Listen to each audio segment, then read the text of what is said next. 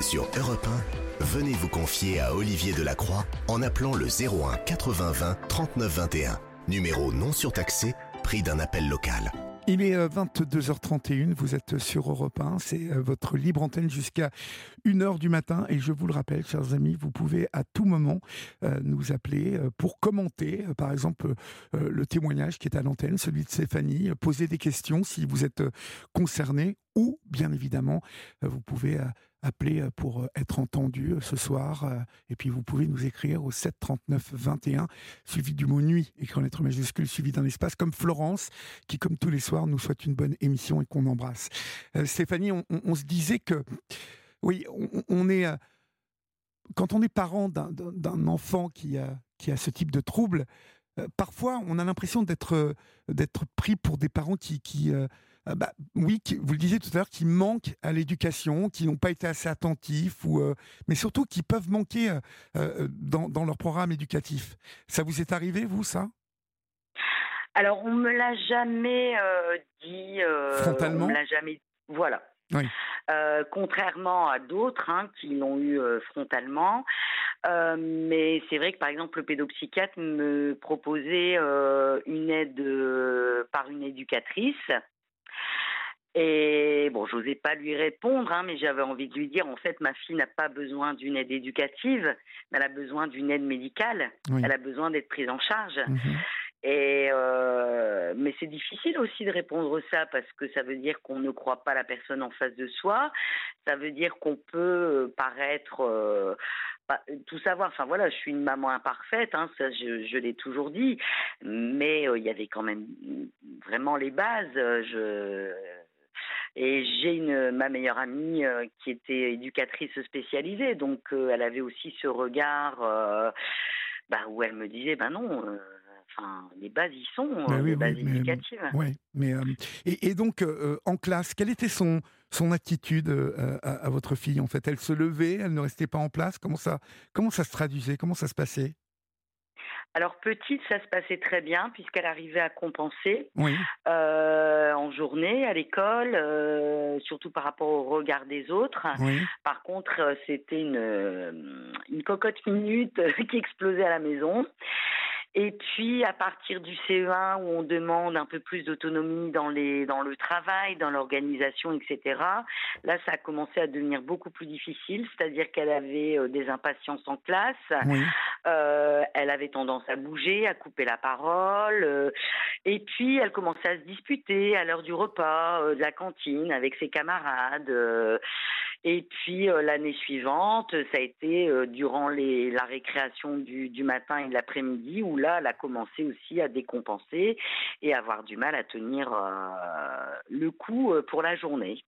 D'accord. Et donc, en fait, quelle décision vous avez prise Est-ce que vous, vous, avez percuté qu'elle avait un problème de concentration, qu'elle fatiguait plus vite que les autres, ou, ou là, vous n'avez toujours pas saisi qu'il y avait un vrai souci? Si, parce que après, je, bah, étant donné que j'avais un mot dessus, ça m'a permis de faire des recherches. Donc j'ai eu Internet hein, pour ça, parce que c'est vrai que c'est une mine d'informations. Il y en a à prendre et pas à prendre et à laisser, hein, comme on dit, mais euh, mais ça m'a beaucoup aidé à, bah, à mieux la comprendre, tout ce qui était recommandations de la haute autorité de santé, les lectures que je pouvais faire. Du coup, je me suis mieux informée lorsqu'il y a eu le diagnostic. Et là, ça m'a permis de changer l'éducation que je lui donnais, dans le sens où je comprenais mieux ses besoins, en fait. Je comprenais mieux que c'était pas de l'opposition ou de la désobéissance quand elle faisait pas quelque chose, ou que je devais lui répéter quatre, cinq fois la même chose. C'est tout simplement que finalement, c'était l'inattention que je n'avais pas vue euh, sans ce diagnostic parce qu'elle arrivait à beaucoup masquer les choses, elle avait un très bon vocabulaire, euh, des capacités intellectuelles, je dirais un petit peu au-dessus de sa de son de sa tranche d'âge. Par contre, effectivement, euh, elle était, elle accusait un retard en fait. Mhm. et vis-à-vis de vous, par exemple, vis-à-vis de vous, comment se comportait-elle en fait? J'entends par là, est-ce que est-ce qu'il y avait un déficit sentimental, émotionnel? Euh, euh, j'entends par là une enfant qui n'était pas spécialement câlin, qui n'avait pas besoin de, vous voyez, de contact, de caresses. Est-ce qu'elle avait ça? Ah non, c'était tout le contraire. D'accord. C'est tout le contraire. Non, mais ça aurait pu vous mettre sur euh, la bah piste. Oui. Voilà, oui, oui, oui, oui. Mais non, là, au contraire, c'est toujours un besoin d'attention et d'affection, toujours besoin d'être rassuré.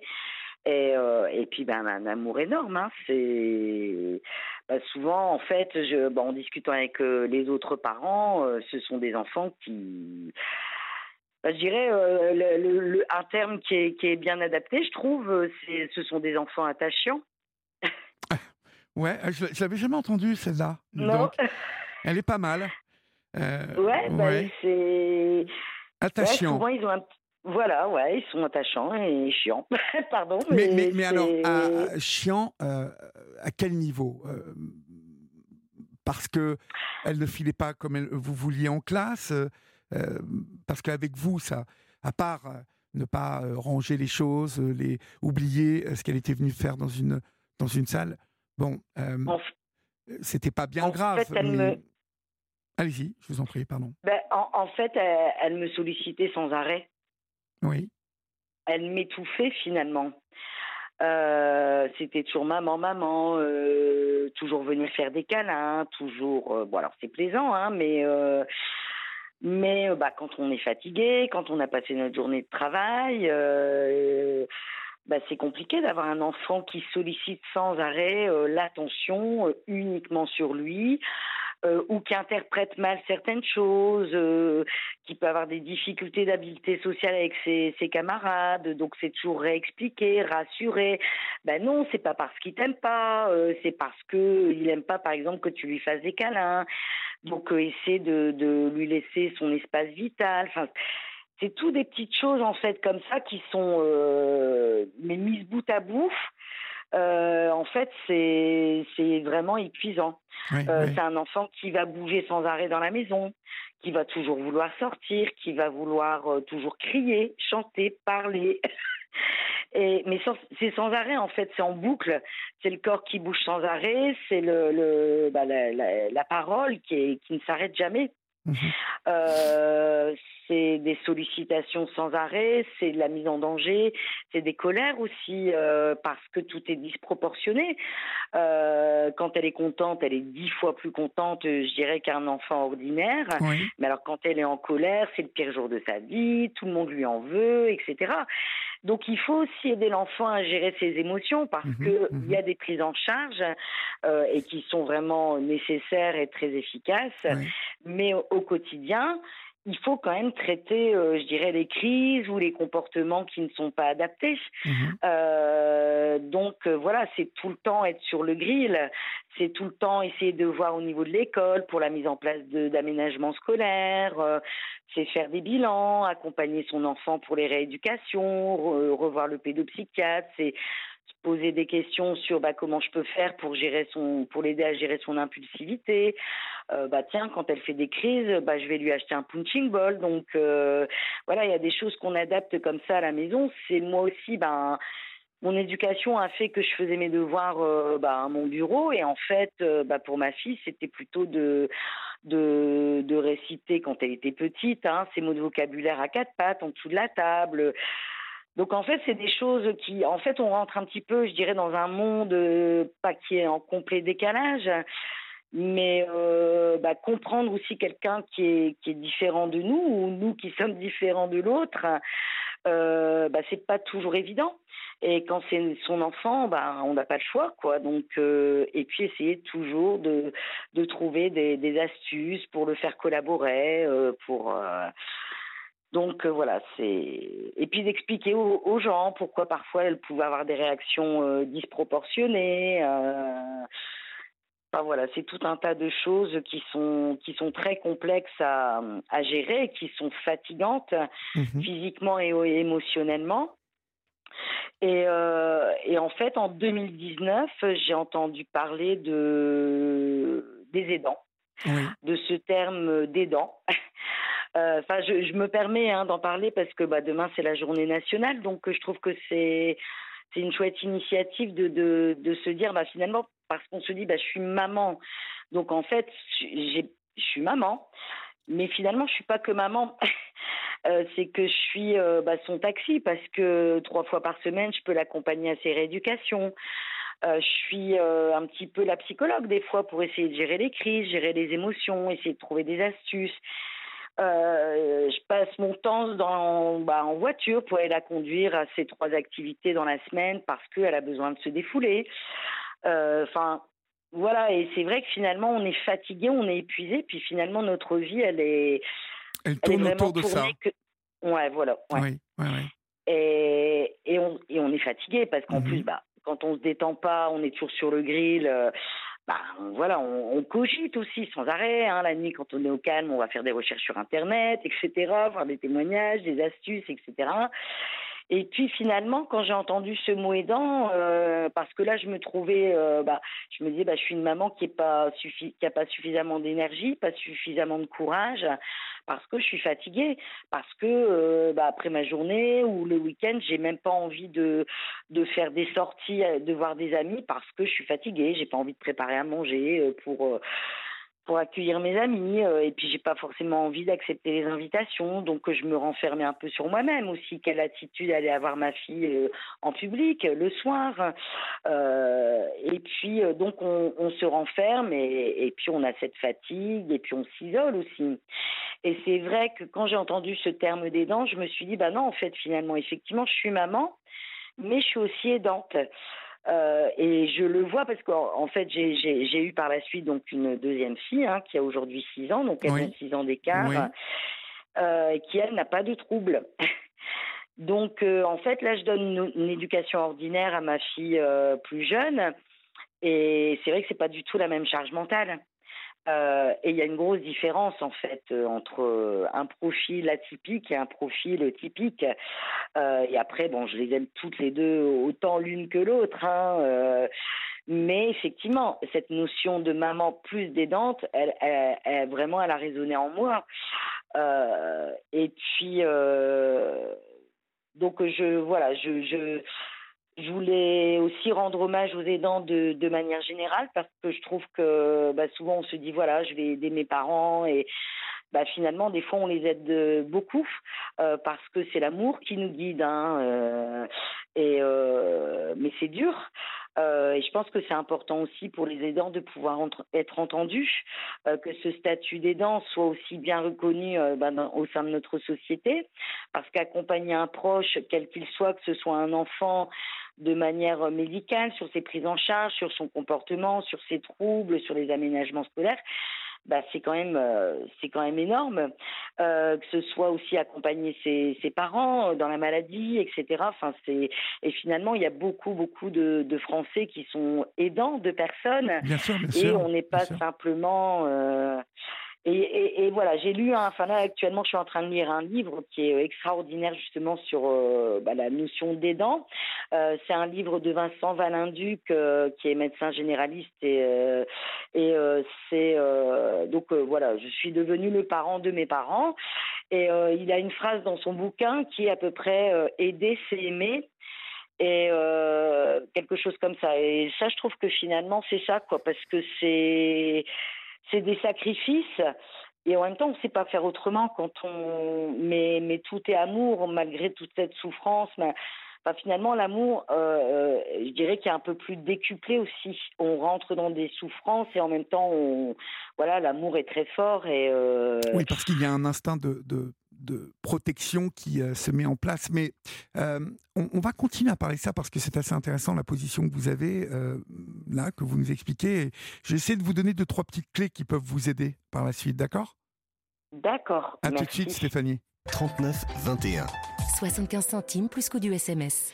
Il est 22h47, vous êtes sur Europe 1 et nous sommes ensemble jusqu'à 1h du matin. Stéphanie, il y, a quand même, depuis que le diagnostic est posé, je crois que vous avez euh, euh, trouvé aussi quelques, euh, quelques solutions, quelques clés. Je vois qu'il il y a, l'histoire du vélo bureau. vous avez parlé de ça à Julia, me semble-t-il. Il y a eu un petit traitement aussi qui, qui, a été donné à votre vie. Est-ce que ça n'a pas. Il y a des choses comme ça qui, qui l'ont canalisé un peu plus? Euh, non, au contraire. Euh, là, bah, effectivement, comme ça devenait très compliqué, donc on a commencé les rééducations. Euh, en psychomotricité, là, ça a très très bien. Enfin, elle, a, été suivie pendant quatre ans, mais c'est vrai que elle qui faisait tout tomber, qui était, qui avait du mal à à laisser l'espace vital, je dirais, de l'autre. de manière générale, elle a appris tout ça. donc déjà, ça s'est beaucoup amélioré. Euh, elle a eu un suivi euh, psychologique avec des thérapies cognitivo-comportementales, donc pour travailler sur son comportement. Et effectivement, comme la prise en charge, normalement, elle aurait dû être plus jeune, euh, plus précoce, mais donc du coup, effectivement, ça devenait très compliqué en classe et non pas pour ses résultats, mais par rapport à son agitation, par rapport à ses interactions sociales. Et là, effectivement, on a réfléchi avec le pédopsychiatre hein, qui nous l'a proposé euh, de mettre en place le traitement médicamenteux.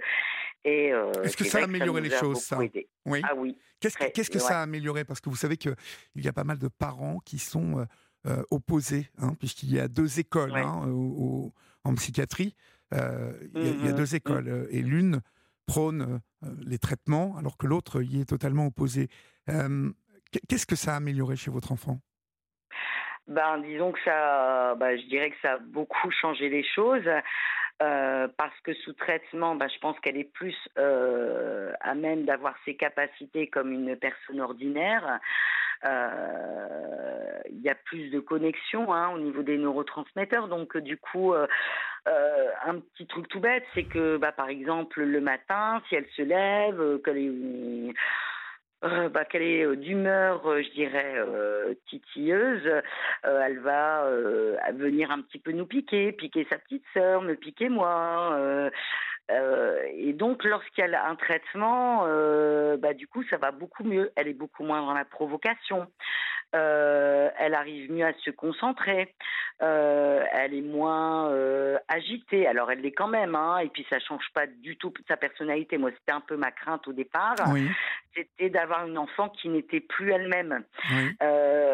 et bah, un petit peu comme, bah, ça peut être des antidépresseurs, des choses comme ça. Donc je savais que c'était pas du tout la même chose, mais ma crainte, c'était vraiment de ne plus reconnaître ma fille.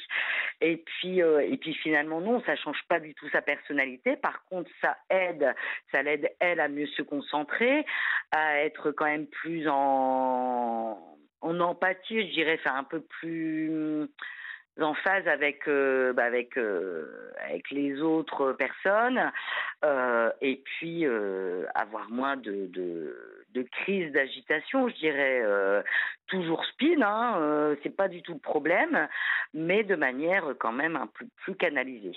Un peu plus canalisée d'accord Fabien nous soumet au 739-21 que certains pédopsychiatres demandent aux parents de faire des petites vidéos de l'enfant avec leur smartphone dans différentes, euh, à différentes heures de la journée à la maison euh, sur des situations qui posent problème. On vous en a parlé de ça? Alors, bah, moi, justement, ma problématique que je vous évoquais au début, c'est que le pédopsychiatre, enfin, que ma fille, euh, pendant une heure de rendez-vous, euh, euh, c'était pas du tout le comportement qu'elle pouvait avoir à la maison. Et puis, quand elle s'est, le jour où elle s'est vraiment mise en danger, hein, elle allait se jeter, alors je ne sais même pas pourquoi, euh, du haut des escaliers, je l'ai rattrapée à temps. Mais je me suis dit, si j'avais pas été bah, toujours en alerte, hein, ben, il aurait pu arriver, bah, voilà, un événement grave. Et là, j'ai proposé au pédopsychiatre de filmer ma fille euh, quand, euh, bah, pour qu'il voit concrètement. Euh, et il me l'a déconseillé. Il m'a dit non parce que pour elle, ça peut être très vexant. Ah bon Que vous la filmiez. Ah oui. Alors bon, je ne sais pas. Après, aujourd'hui, je ne sais pas quoi en penser. après, c'est vrai que filmer quelqu'un, c'est quand même très personnel. surtout comme elle était jeune, c'est bah, pour avoir son accord, c'est c'est un peu trop jeune pour savoir de quoi il retourne. Bon, après, c'était quand même une vidéo qui serait restée entre le professionnel et moi-même uniquement. Oui, oui, oui. Donc, euh, bon, je sais pas. Alors, je sais pas si c'était une façon de. Parce que même lorsque j'ai eu le, diagnostic en libéral, euh, bon, il a un peu remis en question le diagnostic de sa consoeur. Mais à côté de ça, pendant 4 ans, 3-4 ans, voilà, il a suivi ma fille, mais on a avancé sur rien du tout. D'accord.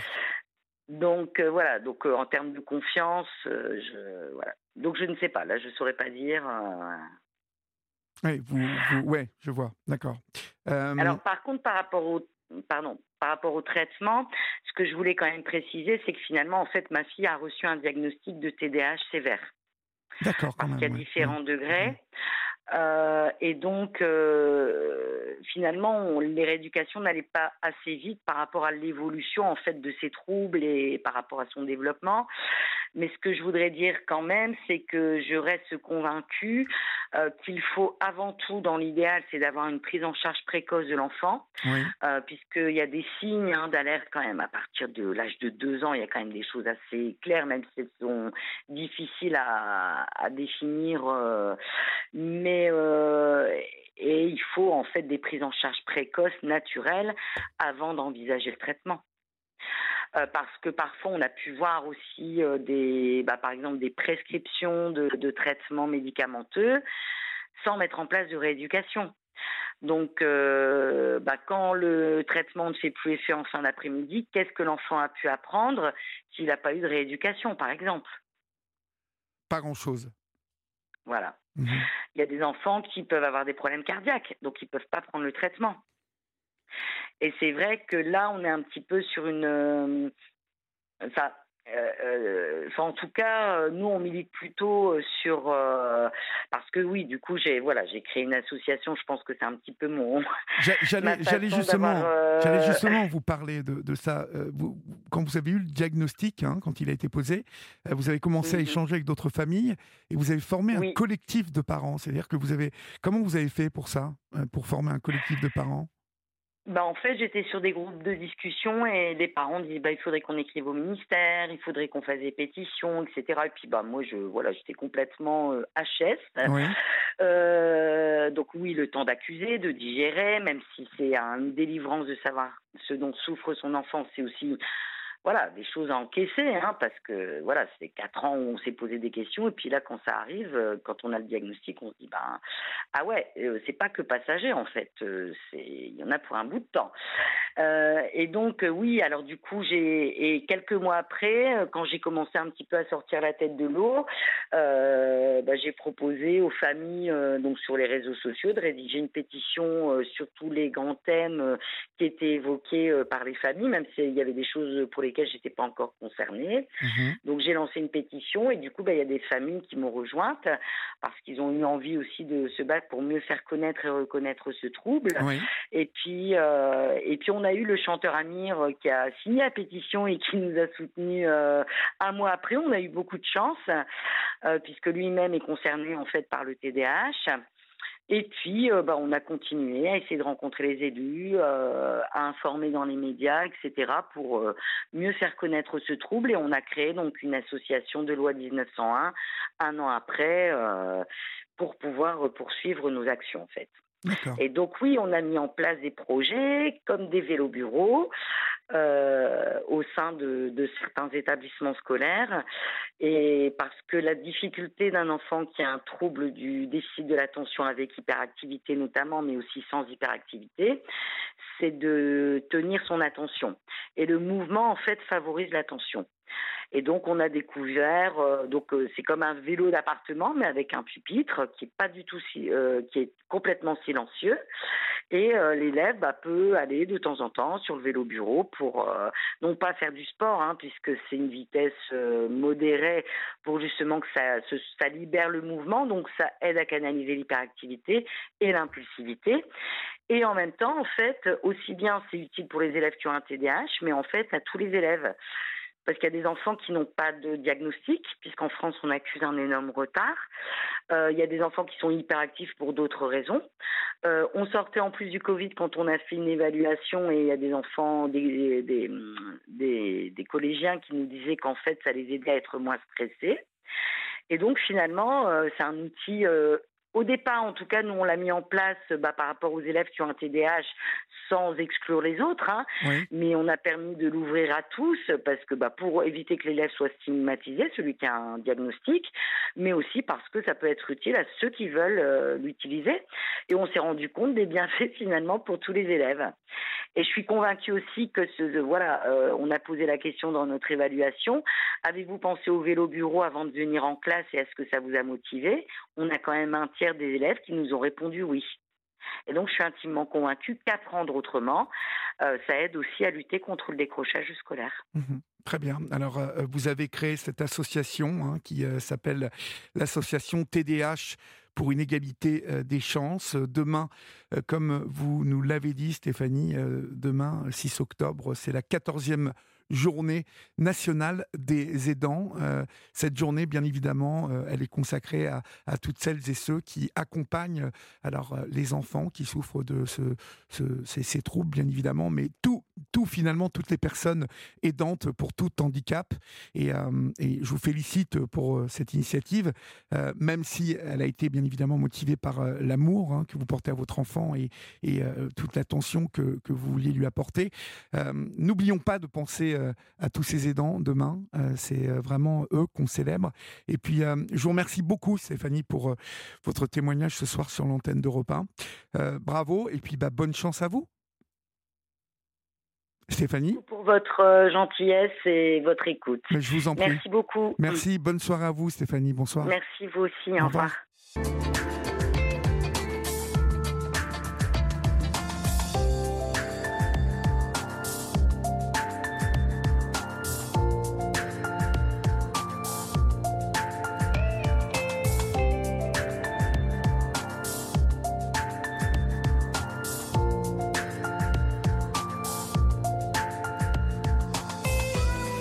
Est 23h passé de 4 minutes, vous êtes sur Europe 1 et si vous nous rejoignez maintenant, chers amis, vous êtes sur votre libre antenne jusqu'à 1h du matin. C'est-à-dire que vous pouvez composer à tout moment le 01 80 20 39 21 et peut-être euh, aurais-je le plaisir euh, d'échanger avec vous pendant quelques instants tout à l'heure de vous, de votre vie. Euh, vous savez que nous sommes là pour vous écouter. Mais pour le moment, nous allons accueillir Lioa Noémie. Mais avant, avant toute chose, je voudrais vous donner un rendez-vous pour les Leftos, la partition d'Omblin. C'est un rendez-vous musical. Combline Roche vous donne tous les matins à partir de 6h20 dans Europe 1 Bonjour. Omblin vous raconte en chanson sont les petites histoires qui se cachent derrière les grands artistes. Et demain, euh, c'est l'histoire du titre Le chanteur abandonné de Johnny Hallyday. Combline vous racontera la partition d'Omblin. C'est tous les matins pour vous, les Leftos, à 6h20, avec toute la rédaction de 1. Bonsoir, Liora Noémie. Bonsoir. Bonsoir à vous. Bonsoir. C'est la première fois que je parle à une Liora Noémie. Euh, oui, c'est vrai, c'est euh, un prénom assez, euh, assez rare. Ah bah, vous, vous en connaissez une autre? J'ai cherché sur Internet. J'ai trouvé, il y en a peut-être une dizaine. Ah oui, d'accord. sur Internet. Mais bon, vous n'êtes pas vraiment très nombreuses, je pense. Non. D'accord. Très bien. quel âge avez-vous, Noémie? J'ai 20 ans. 20 ans, d'accord. Et vous m'appelez de Paris, je crois. Hein? C'est ça. D'accord. Qu'est-ce qui vous amène? Dites-moi. Alors déjà, je vous remercie pour euh, l'espace que vous accordez sur votre libre antenne. Je vous en prie. Alors, euh, je voulais vous parler un peu de ma situation et du fait que euh, cette dernière s'imbrique, alors que c'est plusieurs éléments qui, au premier abord, ne devraient pas s'imbriquer. Alors, pour commencer, déjà, je suis en situation de handicap. Oui. Euh, j'ai principalement une encéphalomyélite myalgique, donc une maladie neurologique, associée à un SAMA et euh, d'autres comorbidités. Et euh, premier élément qui, qui pose un peu le, décor de ce qui pose un peu problème, c'est que c'est une maladie orpheline, donc pas très connue. Et donc, pour la pose d'un diagnostic, c'est assez long. Et encore plus pour la reconnaissance vis-à-vis euh, de la CPAM et la reconnaissance vis-à-vis de la MDPH. D'accord. Donc, officiellement, même si je suis en situation de handicap et que euh, pour ma part, il est visible puisque je suis en fauteuil roulant, et euh, bref, ça se voit par le fauteuil roulant, ça se voit aussi par le fait que je ne supporte pas la lumière, je porte des lunettes et je ne supporte pas le bruit, ni casque anti-bruit en plus. Même si c'est visible, pour la MDPH, je ne suis pas encore en situation de handicap. Pour la MDPH, vous n'êtes pas encore en situation de handicap Non, pas encore. J'attends, euh, j'attends le retour de la MDPH, mais c'est très long. Quand j'ai déposé mon dossier, on m'a dit qu'il fallait que j'attende neuf mois. Et quand j'ai expliqué que c'était une situation urgente, que je me retrouvais sans ressources, oui. on m'a dit que c'était pas assez urgent. Alors, c'est quoi pour eux une situation urgente? Dites-moi. D'après eux, est-ce qu'ils vous l'ont dit Ce qu'était une, une, une situation urgente? Oui, la dame me l'a dit parce que je lui ai dit Mais madame, je n'ai plus de ressources et je risque de perdre mon logement. Qu'est-ce qui serait urgent? Et elle m'a expliqué que selon les procédures de la MDPH, bon, la MDPH rattachée à Paris, il y aurait eu moins de 9 mois uniquement si je risquais de perdre mon emploi. Et comme je ne suis pas en état de travailler et donc je risquais pas de perdre mon emploi, c'était pas assez urgent. Alors que. Euh, pas assez urgent, pas assez urgent, d'accord. Non. Alors que, euh, au niveau de mes ressources, elles ont été coupées.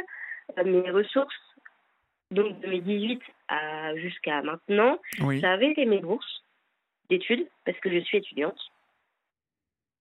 Et ces dernières m'avaient été coupées parce que j'ai échoué mon année. Et j'ai échoué mon année pour quelque chose de très bête.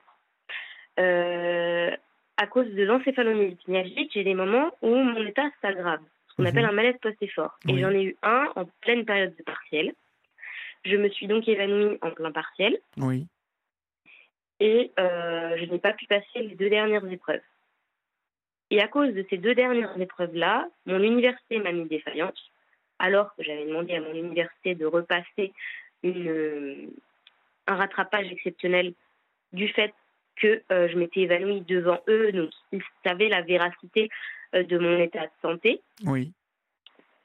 Et donc, de ce fait, comme je n'ai pas eu de rattrapage et que j'étais donc défaillante, pour ces deux matières, j'étais défaillante à l'année. Et donc, le CRUS m'a même envoyé une gentille lettre avec, euh, avec mon refus de bourse, me disant que mes bourses m'avaient été coupées, je cite, faute de progression. Faute de progression du handicap, je suppose. Non, faute de progression au niveau académique, parce que du coup, j'ai échoué mon année juste pour deux matières. Alors que sur le reste de mon relevé de notes, euh, j'ai des notes, certes, limites, parce que j'ai un 7 et un 7,5. Oui. À côté, j'ai des 12, des 13, même un 18 et un 19 de moyenne. Donc on ne peut pas me dire après que c'est faute de progression. D'accord. Et donc, c'est parce que vous n'avez pas eu de, UV, c'est ça, en fait? On appelle ça comme ça, toujours? Euh, Alors, les UE, c'est les, grosses unités, c'est deux, ECT, euh, deux EC. Donc, c'est deux matières uniquement que je n'ai pas eu. D'accord. Et donc là, on me fait redoubler euh, et perdre un an juste pour deux matières. Ce qui est, ce qui est complètement idiot, quoi. Donc personne, finalement, personne ne prend en compte votre, votre handicap, quoi, en fait. Personne, personne ne, ne, ne, ne, prend en compte tout ça. C'est un peu, c'est un peu ce que j'ai ressenti, d'autant plus que euh, quand je quand je suis sortie de l'hôpital, parce qu'après l'évanouissement en pleine épreuve, j'ai été hospitalisée pendant une semaine. Oui. Donc euh, dès mon retour euh, chez moi, après cette semaine-là d'hospitalisation, j'ai envoyé un mail où justement j'expliquais encore plus mon état de santé et j'expliquais l'importance de euh, me faire repasser l'année pour ne pas que j'échoue. Et après, euh, donc j'ai eu peut-être deux semaines où j'ai fait qu'envoyer des mails où on m'a pas répondu. Et au bout de deux semaines, ce n'est aucun des euh, responsables à qui j'ai envoyé des mails qui a pris une décision, mais c'est une autre responsable que je n'avais pas contactée qui a pris la décision de refuser ce, ce, ce rattrapage. Et quand j'ai envoyé un mail lui disant que donc mes ressources étaient coupées, que je n'avais pas de famille derrière, parce que mon père est décédé et que euh, au niveau de ma famille paternelle, ma famille maternelle, pardon, oui. Euh, j'ai fui ma famille maternelle à cause d'un euh, contexte de violence et notamment un contexte d'inceste. D'accord. Malgré que j'ai expliqué tout ça, à ce mail-là, je n'ai eu aucune réponse. Et, donc, euh, donc, du coup, en fait, ça, euh, ils, n'en ont pas tenu compte non plus. Vous êtes seul, en fait, finalement, si je comprends bien. Hein. complètement, vraiment complètement. Oh pas, de frères et sœurs, pas de grands-parents qui vous aident? Alors, euh, je ne me prononcerai pas tellement sur ça, parce que justement, comme j'expliquais, il y a un contexte d'inceste. Donc, si je, développe plus, ça indiquerait qui sont les personnes qui m'ont agressé. mais à cause du fait que j'ai été agressée par des personnes de ma famille, oui. j'ai plus de lien du tout. Parce que j'ai coupé les liens avec mes agresseurs. Oui, d'accord. Évidemment. Et euh, les autres personnes de la famille, soit ne savent pas et ou peut-être dénient. Et euh, sinon, les autres personnes de ma famille, à vrai dire, une personne sait un peu. Et euh, cette personne m'a tourné le dos. Cette personne vous a tourné le dos? Oui, parce qu'elle m'a dit euh, que je devais pardonner et que je devais faire un, tirer un trait sur ce qui s'était passé. Et je lui ai dit que j'étais pas encore prête, en fait, à pardonner. Ben, je vous comprends. Hein. Vraiment. J'espère que ça viendra par la suite, d'autant plus que une de mes agresseurs, j'ai particulièrement de l'affection pour elle. Oui. Mais pour le moment, je ne suis pas prête encore à pardonner. Ça veut dire que en fait, euh, tout le monde vous a condamné dans cette histoire, si je comprends bien, en fait, euh, si vous avez rompu complètement avec votre famille. Condamné, j'ai pas tout à fait compris. Tout, le monde, est-ce que tout le monde vous a condamné ou il y a dans cette famille avec qui vous avez opéré une rupture quand même des gens qui savent que que, bah, que vous ne racontez pas de bêtises, qu'il y a bien eu euh, quelque chose de, de, très grave qui s'est passé Est-ce que en fait, malheureusement, non, non, est-ce que vous gardez quelques soutiens dans cette famille? C'est ça, en fait, ma question. Non, le seul soutien que j'ai, c'est euh, mon petit frère qui est très lourdement handicapé, donc euh, je l'épargne de ces sujets-là. Oui. Et des choses que euh, il sait parce que il y a eu des, violences pas du pas sur l'ordre sexuel, mais sur d'autres ordres qu'il a été plus ou moins témoin. Donc il sait certaines choses, mais sinon je je lui ai absolument pas parlé et je lui en parlerai pas de, des violences sexuelles qu'il y a eu dans la famille. Et sinon, sur le reste de la famille, bah, comme je vous disais tout à l'heure, c'est soit vraiment, ils ne connaissent pas vraiment, il n'y a pas vraiment de lien, donc ils ne connaissent pas non plus exactement qu'est-ce qui s'est passé, ou s'ils ont eu des échos, il doit avoir du déni. Et euh, pour ceux qui savent, euh, ils ont délibérément choisi de me tourner le dos. Oui. D'accord. De me traiter de folle en prime. Comment, comment est-ce que vous vivez tout ça, là, en fait? Parce que c'est compliqué d'être seul, d'être euh, dans le handicap et en plus de n'être pas suivi, euh, euh, reconnu par l'administration. Comment, comment vivez-vous tout ça? J'ai l'impression de d'être en plein milieu de la mer, dans un petit bateau, tout fragile, et de ramer toutes mes forces pour revenir, pour revenir sur Terre, en fait. Mais c'est assez compliqué. Vraiment, c'est très très compliqué et euh, en toute honnêteté, euh, il n'y a que deux choses qui me tiennent. C'est euh, premièrement ma foi et deuxièmement des amis qui sont là, heureusement. Oui, mais comment, comment est-ce que ça peut s'arranger cette histoire? Déjà, si je, suppose ne sais pas si, justement. Si, la MDPH fait, fait quand même, si la MDPH fait un effort, il y, y, a quand même des chances que, que tout ça puisse s'arranger quand même, non? J'espère bien. Après, comme je disais tout à l'heure, c'est je suis atteinte d'une maladie orpheline, donc euh, c'est un peu au petit bonheur la chance. Oui. Mais j'espère bien qu'au moins là, il y aura une reconnaissance au bout d'un moment. Oui, parce que là, ça, c'est tout de même euh, incroyable que vous ne soyez pas reconnu euh, au moins à ce niveau-là. Enfin, je, ne comprends pas qu'on puisse vous dire ça n'est pas assez, en fait. C'est bah, en fait, le problème, c'est que euh, le handicap, si j'ai bien compris, on est dans un système de bureaucratie française assez complexe. Et euh, le handicap, c'est pas uniquement des symptômes. Le handicap, il faut remplir des cases, il faut avoir des papiers qui prouvent. Et tant que vous les avez pas, déjà, vous pouvez pas constituer de dossier. C'est ce qui m'a bloqué donc de, à la constitution de mon, mon dossier pendant longtemps. C'est que déjà, quand vous êtes en errance médicale, ce qui fut mon cas, vous avez vraiment zéro soutien. Parce qu'en fait, quand vous êtes en errance médicale, ce qu'on va vous sortir, on va vous sortir que vos symptômes ils sont dans votre tête et que donc vous n'avez pas de handicap. D'accord. Et donc du coup, à ce moment-là, vous ne pouvez pas espérer d'avoir une moindre reconnaissance de la part de la NDPH parce que vous l'avez déjà pas du corps médical. Mhm. Et une fois que vous l'avez du corps médical, il faut avoir un dossier béton oui. pour que la MDPH vous dise oui, vous êtes en situation de handicap. Autrement, c'est pas possible en fait. Exactement. Vous avez des amis au moins un petit peu? Oui. Donc ça, ça, vous êtes vous, vous, logez où vous, vous êtes en résidence étudiante? Oui. Et avec quoi vous vivez aujourd'hui? Ah ben oui, pardonnez-moi si c'est la question vous paraît un peu simplette, mais euh, je pense que pour celles et ceux qui nous écoutent... Non, c'est un rire nerveux. Ah d'accord, parce que c'est... Euh, c'est voilà, seul, handicapé, euh, sans famille, étudiante. Comment, comment ça, bah, ressemble à quoi cette vie là J'ai eu beaucoup de mal, mais j'ai réussi à obtenir un petit peu d'aide ponctuelle. Mon dossier d'aide ponctuelle m'a été refusé quand même. Mais sinon, j'ai eu un peu d'aide ponctuelle jusqu'ici, mais ça couvre que très, très, très partiellement. Et euh, du coup, ben. Sinon, c'est compliqué. Est-ce que vous avez vu une, une assistante sociale? Alors là, ça, c'est du drôle. Question d'assistante sociale. Bah oui, parce que euh, dans votre cas, c'est vraiment nécessaire, là. Alors, j'ai contacté d'abord euh, l'assistante, le service de l'assistante sociale euh, de la mairie. Oui. Pour être précise avec vous, je les ai contactés même avant que j'ai euh, plus de ressources, parce que déjà j'avais du mal avec mon dossier MDPH, etc. Oui. Je les ai contactés en décembre 2022. Mhm. Donc ça, ça, date un petit peu.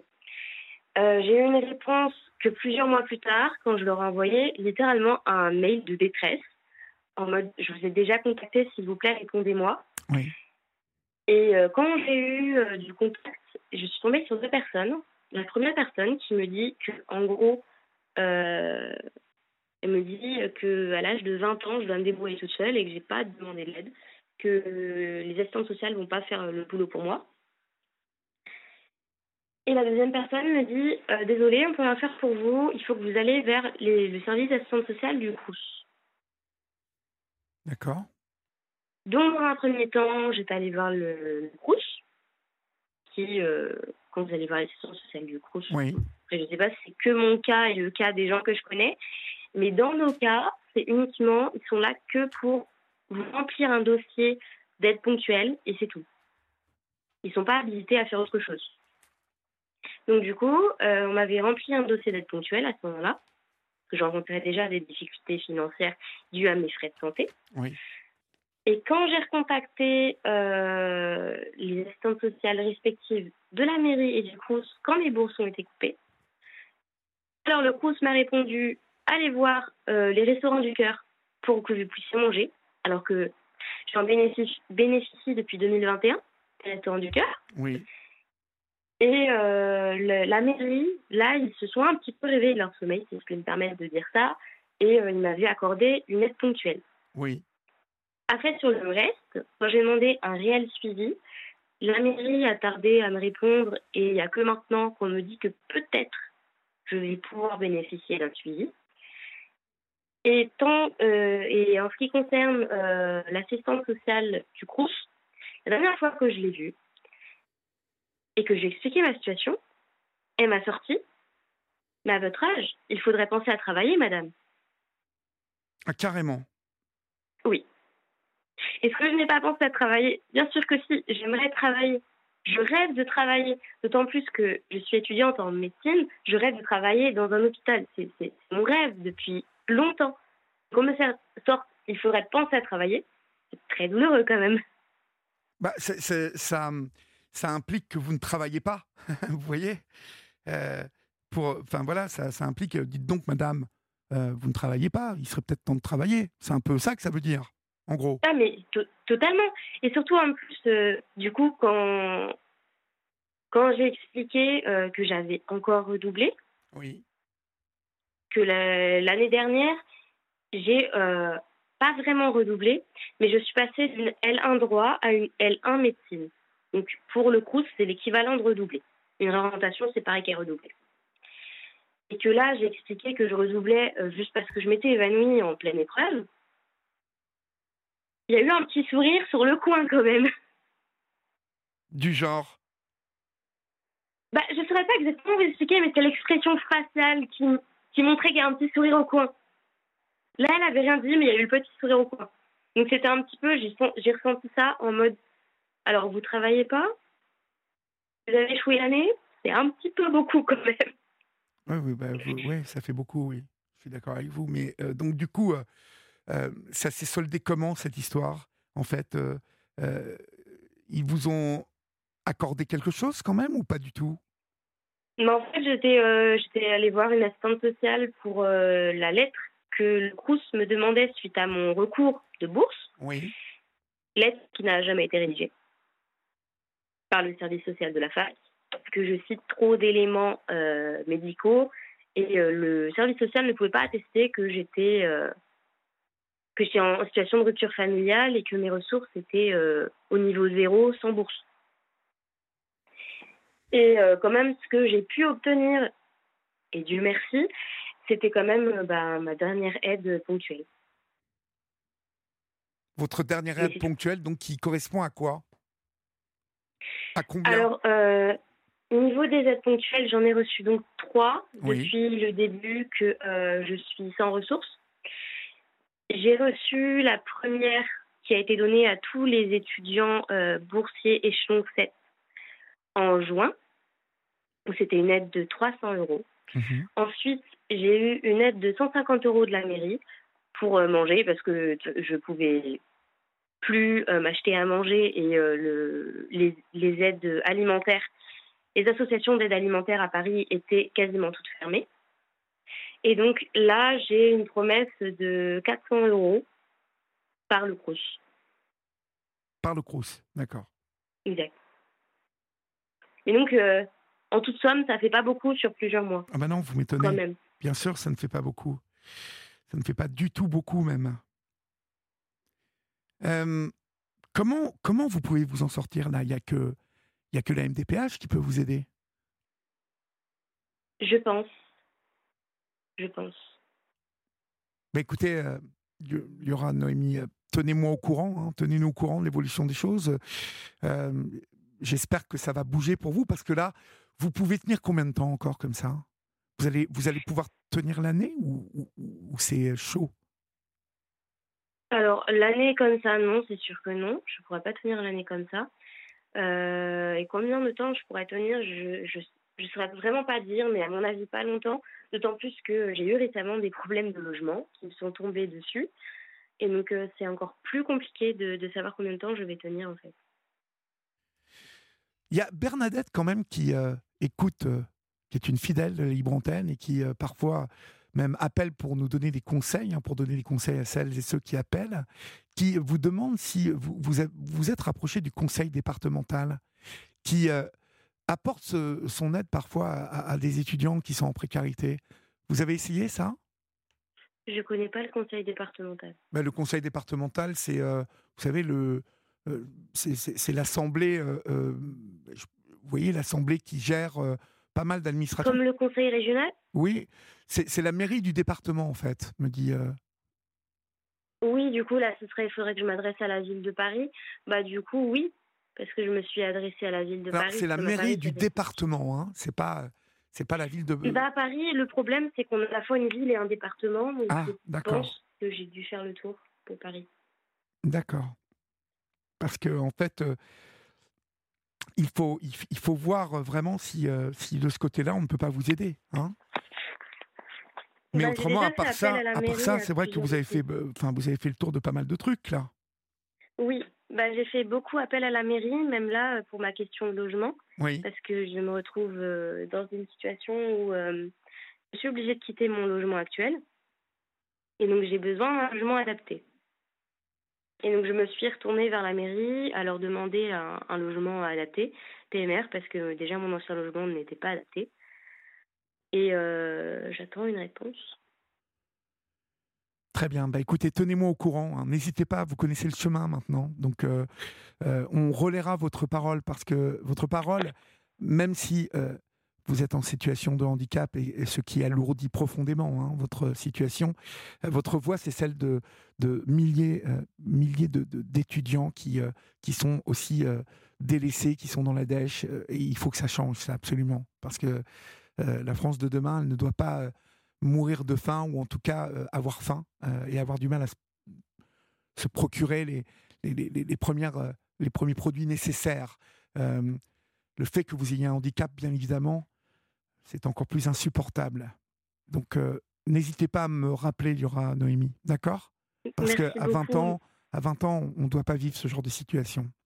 Merci beaucoup en tout cas, et c'est vrai que vous avez raison. Pour, pour votre situation aussi avec votre famille, vous n'hésitez pas à me rappeler aussi, hein, si ça avance. Merci beaucoup. Hein? Courage à vous, ma chère. Beaucoup, en tout cas. Courage, je vous en prie. Au revoir. Merci, au revoir.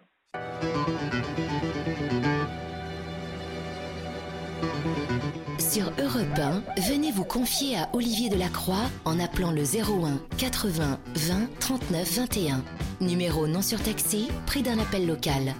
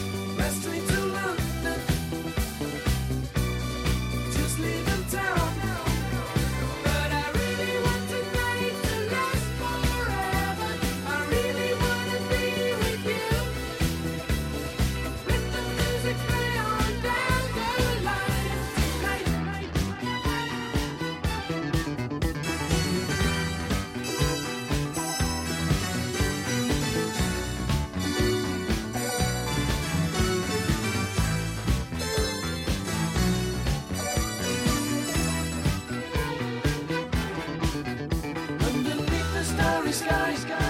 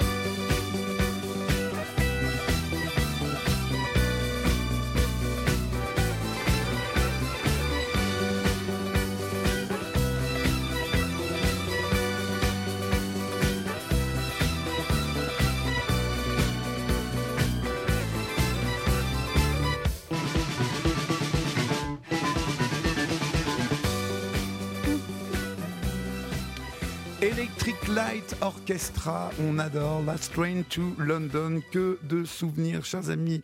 Le souvenir de nos premiers booms, euh, de, voilà, de tout un tas de choses. Euh, bon, qu'on va pas tous, on va pas tout vous raconter, mais ça fait, ça fait chaud au cœur d'écouter cette musique. Merci à Laurent Pelé, notre réalisateur qui a d'extrêmement bons goûts musicaux. On accueille Jennifer maintenant sur l'antenne d'Europe 1. Bonsoir Jennifer. Bonsoir. Bonsoir. D'où nous appelez-vous Jennifer? Moi je suis dans le département du Lot. Dans le département du Lot. Quelle, grande ville vous êtes Cahors, vers Cahors. d'accord, ok. Et quel âge avez-vous? J'ai 35 ans. D'accord. Qu'est-ce qui vous amène, dites-moi?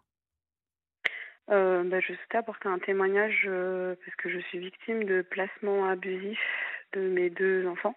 D'accord. Voilà, donc j'aurais voulu un peu en, discuter et parce que malheureusement je sais qu'il y a pas mal de parents victimes aujourd'hui. Oui. Écoutez, je vous écoute. C'est alors de vos enfants. Euh, il y a plusieurs enfants. Oui. Quel âge ont-ils ces enfants? Alors j'ai deux garçons d'une première union, donc euh, qui ont 10 et 7 ans. Mhm. Voilà. Et c'est ces deux enfants-là qui sont placés. D'accord. Et ils ils ont été placés il y a combien de temps? Euh, Ils ont été placés, ça va faire bientôt deux ans. Mhm parce qu'en fait, euh, moi, j'ai toujours eu la résidence euh, de mes enfants. Euh, je, enfin, j'ai été victime de violences conjugales. Je me suis séparée du papa il y a, enfin, depuis 2018 et bon, du coup, j'ai toujours eu mes enfants avec moi. j'ai refait ma vie il y a presque quatre ans. Avec ben, notre homme du coup et le papa ben en est jaloux il a inventé euh, tout plein d'histoires euh, contre mon compagnon et euh, par jalousie ne m'a pas rendu mes enfants. Voilà.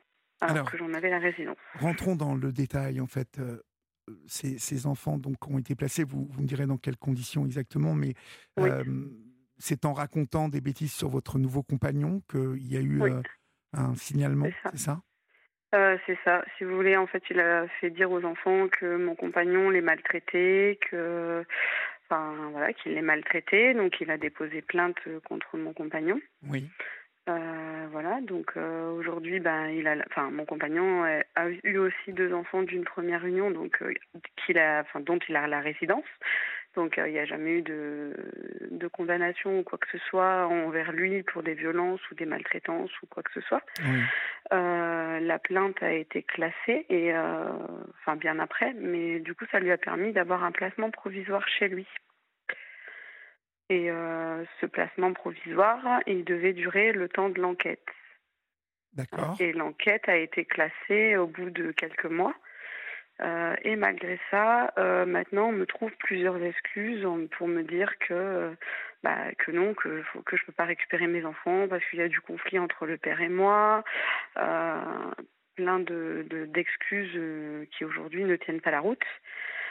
Euh, donc mon fils euh, aîné a commencé à faire fugue sur fugue. Oui. Parce qu'il en avait marre. Euh, à dénoncer toujours, hein, parce qu'en fait, c'est, enfin, faut pas oublier que c'est le père qui est violent et qui a, oui, qui, orchestre tout ça. Voilà, qui orchestre tout ça et même dont, enfin, moi j'ai été victime de ces violences et mes enfants aussi. Donc euh, mon fils a commencé à récolter des preuves. Euh, il y a même enfin de, de, coups et de blessures. Il y a même des armes chez lui. Enfin, il y a plein de choses comme ça. Et à chaque fois, on me dit que c'est pas vrai, que que enfin que que, enfin, que tout ça n'existe pas. il y a une mesure éducative chez le père. Donc les, les services éducatifs sont censés être neutres entre les deux parents. Oui. Sauf que malheureusement, euh, les services éducatifs font tout pour m'écarter de, de, la vie de mes enfants. Sachant que bah, je suis assistante maternelle et pompier volontaire depuis plus de 18 ans. Donc j'accueille moi-même des enfants chez moi qui ne sont pas à moi. J'ai eu des contrôles, j'ai eu tout ce qui va bien. Euh, même par rapport à, aux enfants de mon compagnon. Et euh, on nous reproche rien en fait. Mais on trouve toujours des excuses pour pas me rendre mes enfants. D'accord. On vous, trouve toujours des excuses pour ça. Oui. Ce qui est insupportable, je suppose, pour vous. Euh, ils sont placés depuis combien de temps, vous m'avez dit? Alors, ils sont placés depuis février 2022 chez, chez leur père. Euh, donc là, suite aux fugues de mon fils, on a trouvé, donc de mon fils aîné, euh, qui a quand même alerté d'autres personnes, enfin, qui fait que fuguer, qui a eu des signalements à la gendarmerie. pourquoi fugue-t-il Pourquoi fugue-t-il il, il, vous le dit Pourquoi il fugue cet enfant Oui, il le dit parce que parce qu'il veut rentrer chez sa mère, parce que parce que tout ce qui se passe chez son père, bah, euh, parce qu'il dénonce des maltraitances chez son père. D'accord. il prend quel, même âge a-t-il? Quel âge a-t-il? Donc il a 10 ans, le plus grand là, il est rentré au collège. Ouais. Donc euh, et le plus petit a 7 ans et donc c'est apparemment, enfin, ils, se sont pris euh, les traces de coups en photo, ils ont pris les armes en photo, ils ont pris tout ça. ils ont demandé à ce qu'on les amène à la gendarmerie. Donc ils ont été amenés à la gendarmerie.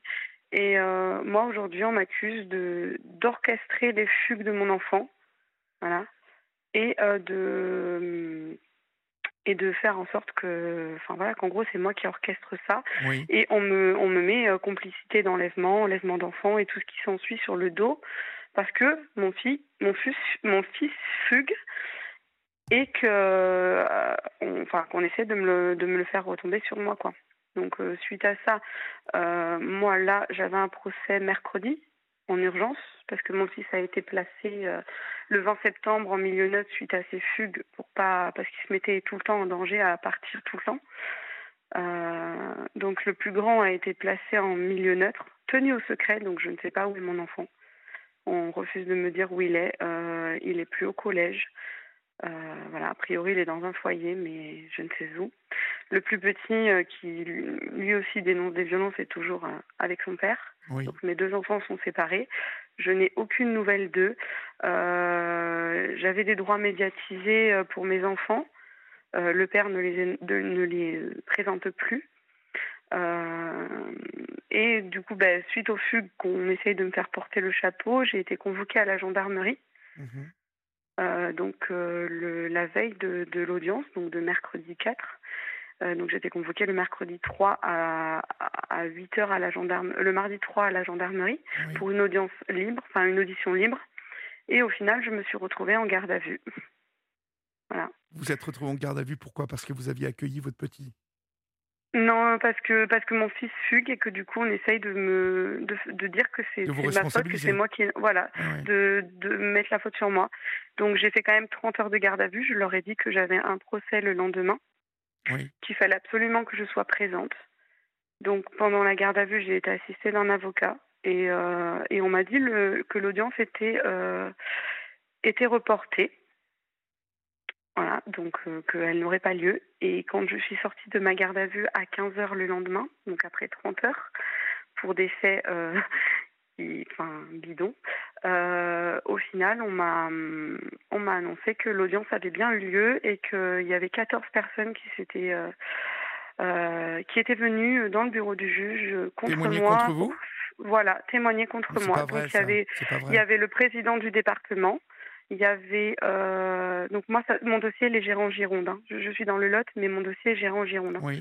Euh, donc il y avait le président du département, il y avait euh, la GEP, il y avait euh, plein d'autres personnes en fait euh, qui étaient là, le papa, l'avocat des enfants, enfin tout le monde pour dire que je n'étais pas une mère responsable, qu'il fallait pas me confier mes enfants, que voilà, pour faire en sorte que je n'ai plus de droit du tout parce que ben, je dénonce, j'essaie de dénoncer un maximum euh, ce qui se passe.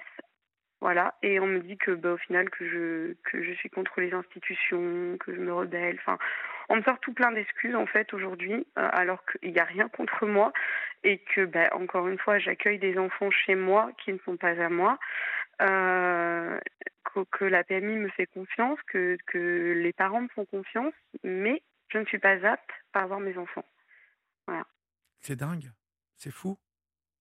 Et euh, l'ASE se, se, mêle de tout ça euh, parce qu'ils ont été confiés chez le père par qui Par juste le, juge aux affaires familiales ou Non, le juge des enfants. Le juge, des, enfants. Au niveau du juge aux affaires familiales, j'ai la résidence.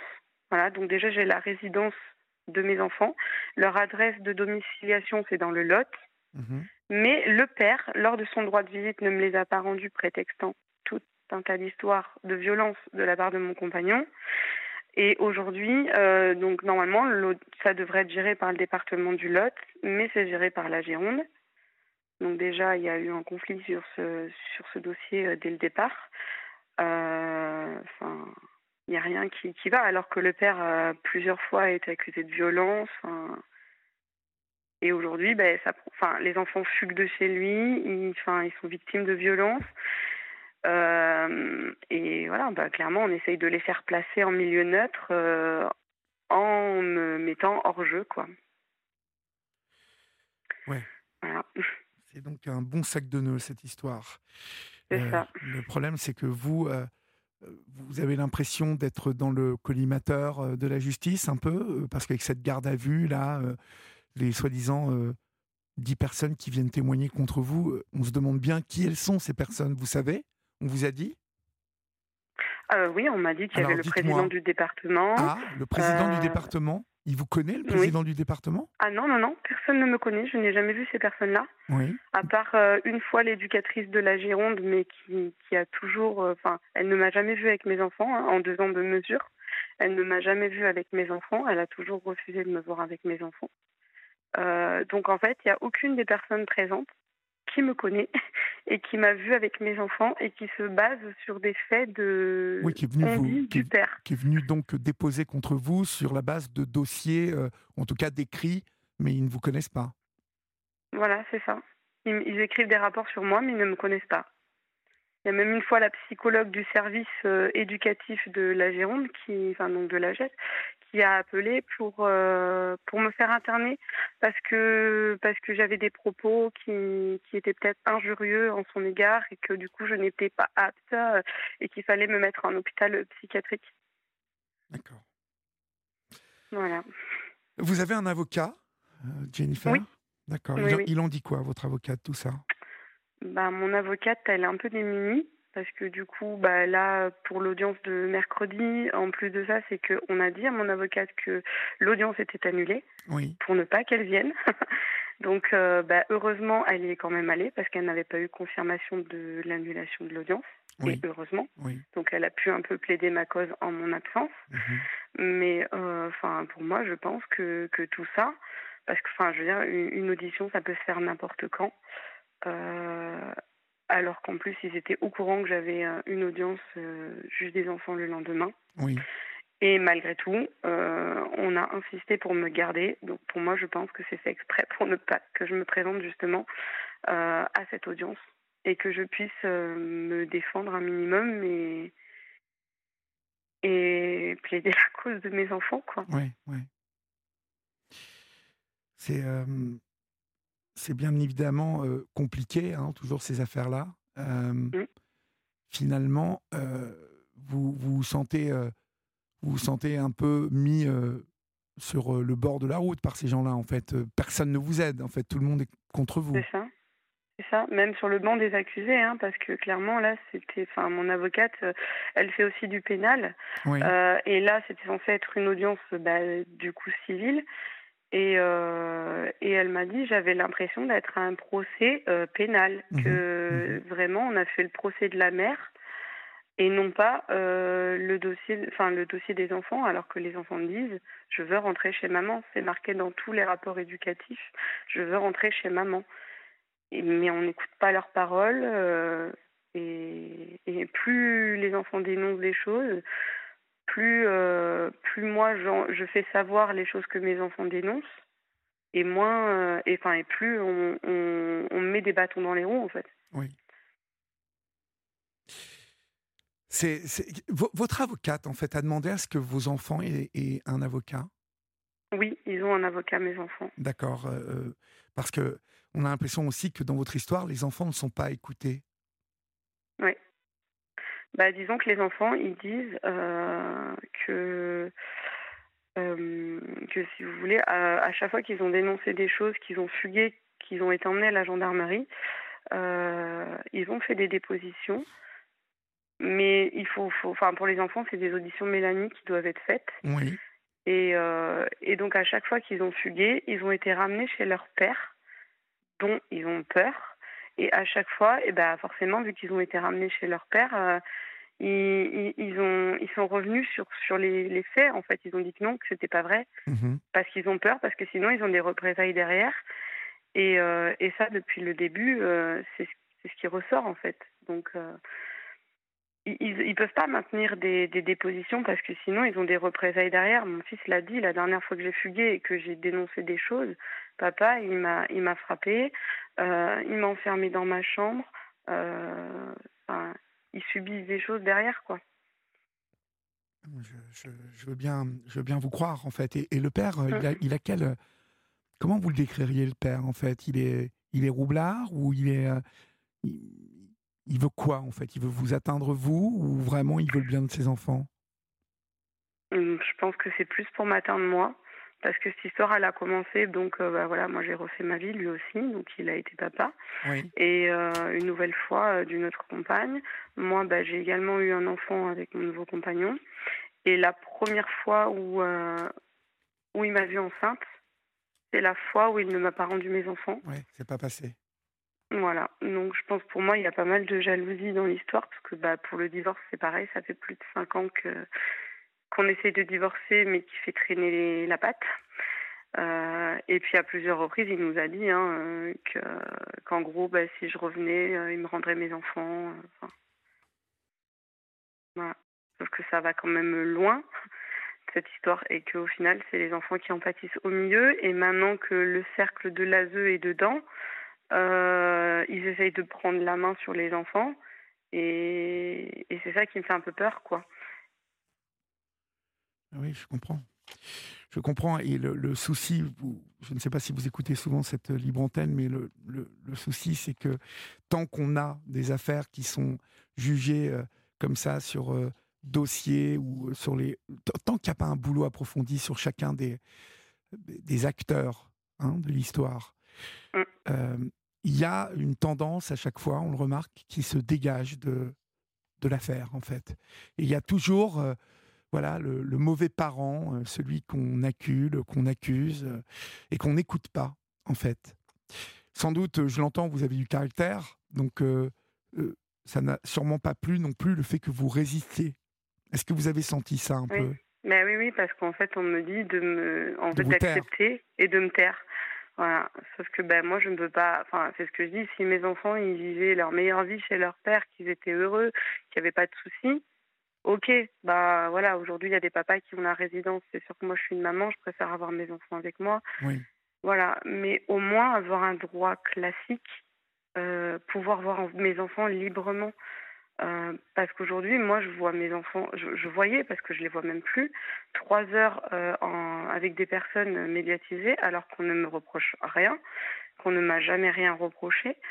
Et euh, enfin, j'ai l'impression d'aller à mon parloir, en fait, d'être à ma garde à vue et d'aller à mon parloir trois heures, quoi. Oui. je fais quand même sept heures de route par, par tous les quinze jours pour voir mes enfants trois heures. Oui c'est enfin c'est injuste quoi je veux dire euh, je je suis pas une criminelle je suis pas j'ai jamais fait de mal à personne puis voilà puis j'ai des enfants qui ne sont pas à moi chez moi c'est enfin je veux dire si si j'avais quelque chose à me reprocher on ne, on ne me confierait pas des enfants je serais pas sapeur-pompier depuis 18 ans euh, enfin c'est ça qui tourne par rond en fait et que je trouve injuste dans l'histoire parce que là, mes enfants, ils dénoncent des choses chez leur père. C'est même pas qu'ils sont bien, c'est qu'ils sont pas bien. Je peux pas accepter que mes enfants soient victimes de violences, que mes enfants souffrent, parce que mes enfants ont maigri. Mon fils aîné a quand même dit qu'il allait entamer une grève de la faim. Il a dit qu'il allait prendre les fusils de son père pour le tuer, qu'il allait tout brûler. Il fait des appels au secours. Et, et malgré on ça, pas. on ne l'entend pas. On ne l'entend pas. Et c'est ça qui me rend malade. Et on me dit, votre fils, il extrapole, il passera jamais à l'acte. Et on m'a dit exactement la même chose pour les fugues. Et il en a fait euh, trois, quatre, quatre fugues, quatre, cinq fugues. Ah oui, il a fait quatre, cinq. Et à chaque fois, c'est et à chaque fois, c'est de plus en plus euh, risqué en fait. À chaque fois, il se met un peu plus en danger. Oui, oui. il le dit, je veux rentrer chez ma mère. On ne l'écoute pas, ce petit. On ne l'écoute pas. Non, on l'écoute pas. Non, on l'écoute pas. Et là, il a commencé à parler. Ben, on l'a pris, on l'a mis en foyer, ou je ne sais où. Hein. Le, secret va être levé demain. Euh, la décision, la décision euh, donc du juge va être prise demain, euh, qui a été prise en mon absence, où je n'ai même rien pu dire et où il y avait 14 personnes contre moi. Quoi. C'est du jamais vu dans une audience éducative quand même. Il y ait le président du département qui se déplace et qu'on soit contre la ah mère. c'est même pas être contre un parent, c'est être pour les enfants. Ça, c'est incroyable. Je, je, je, suis totalement d'accord avec vous, c'est incroyable. Incroyable que, euh, qu'on, ne se déplace pas, qu'on ne les écoute pas. Je, ne, je, ne, sais pas quoi vous conseiller, malheureusement, parce que dans ces affaires-là, dès, dès qu'on bouge un peu trop une oreille, on risque de, voyez, on risque de se faire allumer, comme on dit. Mmh, c'est ça, je m'en rends compte en fait. Ah, on essaye de nous mettre à l'écart dès qu'on dès qu'on dit qu'on n'est pas d'accord, quoi. Mais mmh. après, c'est nos enfants, donc euh, qu'est-ce qu'on peut faire à part? Moi, je peux pas me taire. Si vous écoutiez cette euh, libre antenne, euh, vous vous rendriez compte que des, des, témoignages de parents qui, qui victimes d'une mmh. injustice, en tout cas, c'est comme ça qu'ils qu'ils le vivent, des parents qui se sont dressés en tout bien, tout honneur et en, pensant qu'ils en avaient le droit et surtout la légitimité, mm. eh bien, on ne leur, leur reconnaît pas cela. voyez? Non, mais oui, je sais. Enfin, moi aussi, je suis en relation avec plusieurs mamans, euh, avec plusieurs personnes, euh, du coup, victimes de la même situation, du même juge, de la même, des mêmes personnes. D'accord. Vous vous êtes rapproché euh, quoi d'une association? D'un collectif, ouais. D'accord. Mais c'est mm. bien ça, c'est bien. C'est bien parce que euh, parce qu'on peut se donner des, des conseils, euh, on peut recouper les informations. D'ailleurs, euh, je conseille à toutes celles et ceux qui nous écoutent ce soir et qui sont dans cette situation de se rapprocher hein, d'associations, de collectifs, mmh. parce que c'est important d'identifier les méthodes hein, de, et les traitements dont on peut être victime, hein, par, soit par l'ASE, soit par la justice soit par euh, la partie adverse, hein, euh, parce que on sait aujourd'hui euh, que si on veut mettre la zizanie dans un, dans, dans chez, chez l'autre, hein, chez l'ennemi, mmh. bah, on va parler de mauvais traitement, on va parler d'attouchement, on va parler de voilà de choses qui d'un seul coup déclenchent l'alerte rouge. C'est celui, finalement, c'est celui qui a parlé et qui a déclenché l'alerte le premier, souvent, qui a gain de cause Malheureusement. Bah, pas forcément, parce que moi, du coup, mon fils avait déjà été victime de. Le pire, c'est ça, c'est que mes enfants avaient déjà été victimes de leur père. Ils avaient, euh, enfin, le plus grand avait déjà été étranglé. On avait déposé plainte. À chaque fois, les plaintes ont été classées. Ils ont dû toujours retourner chez leur père. Euh, le petit avait déjà parlé à l'école, donc j'avais été convoquée par la mairie, par l'école, par tout ça, parce qu'il avait dénoncé euh, des violences et des armes chez son père. Oui. Il y a déjà eu plein de plaintes de déposées avant ces histoires-là. Mhm. Et, euh, et ça a toujours été classé. Et on me dit, mais ça a été classé, donc on n'en parle plus. Ah oui, on en mais aujourd'hui, la plainte contre mon compagnon, elle est classée. Mais pourtant, on la remet sur le tapis alors qu'elle est classée. La juge m'a même dit non, mais c'est pas parce que la plainte elle est classée qu'elle est classée. Enfin, moi, j'ai pas envie de la classer. Ben oui, mais ça c'est du pénal, donc vous n'êtes pas dans la bonne juridiction là. Et parce que je réponds, ben, enfin, je réponds. J'essaie de rester quand même poli, hein, un minimum, mais je ne peux pas. Je, suis obligée de, de, fin, de, de quand même. Euh, je peux pas laisser passer des choses comme ça, quoi. Ah, bien sûr, bien sûr. Et, euh, et à chaque fois, ben, on, on essaye d'incriminer mon compagnon ou moi, euh, notamment en me mettant en garde à vue pour pas que je puisse assister à l'audience, de faire croire à mon avocate que l'audience était annulée pour pas que je, suis, que je sois représentée. Enfin, c'est quand même, ça va loin quand même. Enfin, dans leur, euh, ah mais ça peut aller plus loin encore. Hein. va très loin. Hein. loin vous pouvez être étonné euh, même de, de, voir que ça peut aller beaucoup plus loin. Hein, ah, mais je, me doute que ça peut aller beaucoup plus loin, mais du coup, jusqu'où ça peut aller? Aujourd'hui, moi, je, je suis, je sais plus quoi faire parce que j'ai beau écrire des courriers, forcément, ça reste sans réponse. Quand j'alerte, euh, ben, ça me retombe dessus. Euh, donc moi, je me dis aujourd'hui, qu'est-ce qu'il faut que je fasse? Est-ce qu'il faut que je, je, fasse des manifs? Est-ce qu'il faut que, enfin, voilà, moi j'en suis à me dire, je, je vais essayer de de faire des, manifestations avec des parents mhm. euh, pour être entendu, euh, parce que je ne vois pas ce que je peux faire de plus. D'essayer de, médiatiser un maximum pour que ben, ça parle. Mais bon, mhm. je sais que mhm. déjà, il y a énormément de personnes qui, en parlent. Mais que malgré tout, ces services-là sont protégés et, euh, et, et, ils ont toujours gain de cause quoi. Et intouchables. Et au contraire, ils se, voilà, ils sont intouchables et quand on en dénonce un, il y en a 15 qui arrivent au procès quoi. Mmh. Enfin, l'audience, c'est une audience, mais pour moi, c'était un procès clairement. Enfin. Très bien, en tout cas, Jennifer. Bah, écoutez, merci en tout cas d'avoir pris de votre temps pour témoigner ce soir sur l'antenne d'Europe 1. Ne manquez pas de. Vous, vous avez fait le chemin maintenant, donc vous le connaissez. Euh, donc n'hésitez pas euh, à nous rappeler euh, et à nous raconter comment tout ça évolue, d'accord? Oui, en espérant que ça évolue bien. Ben, c'est tout ce qu'on vous souhaite. On vous souhaite une bonne soirée. Merci, merci de m'avoir écouté. Je vous en prie, au revoir. Olivier Delacroix.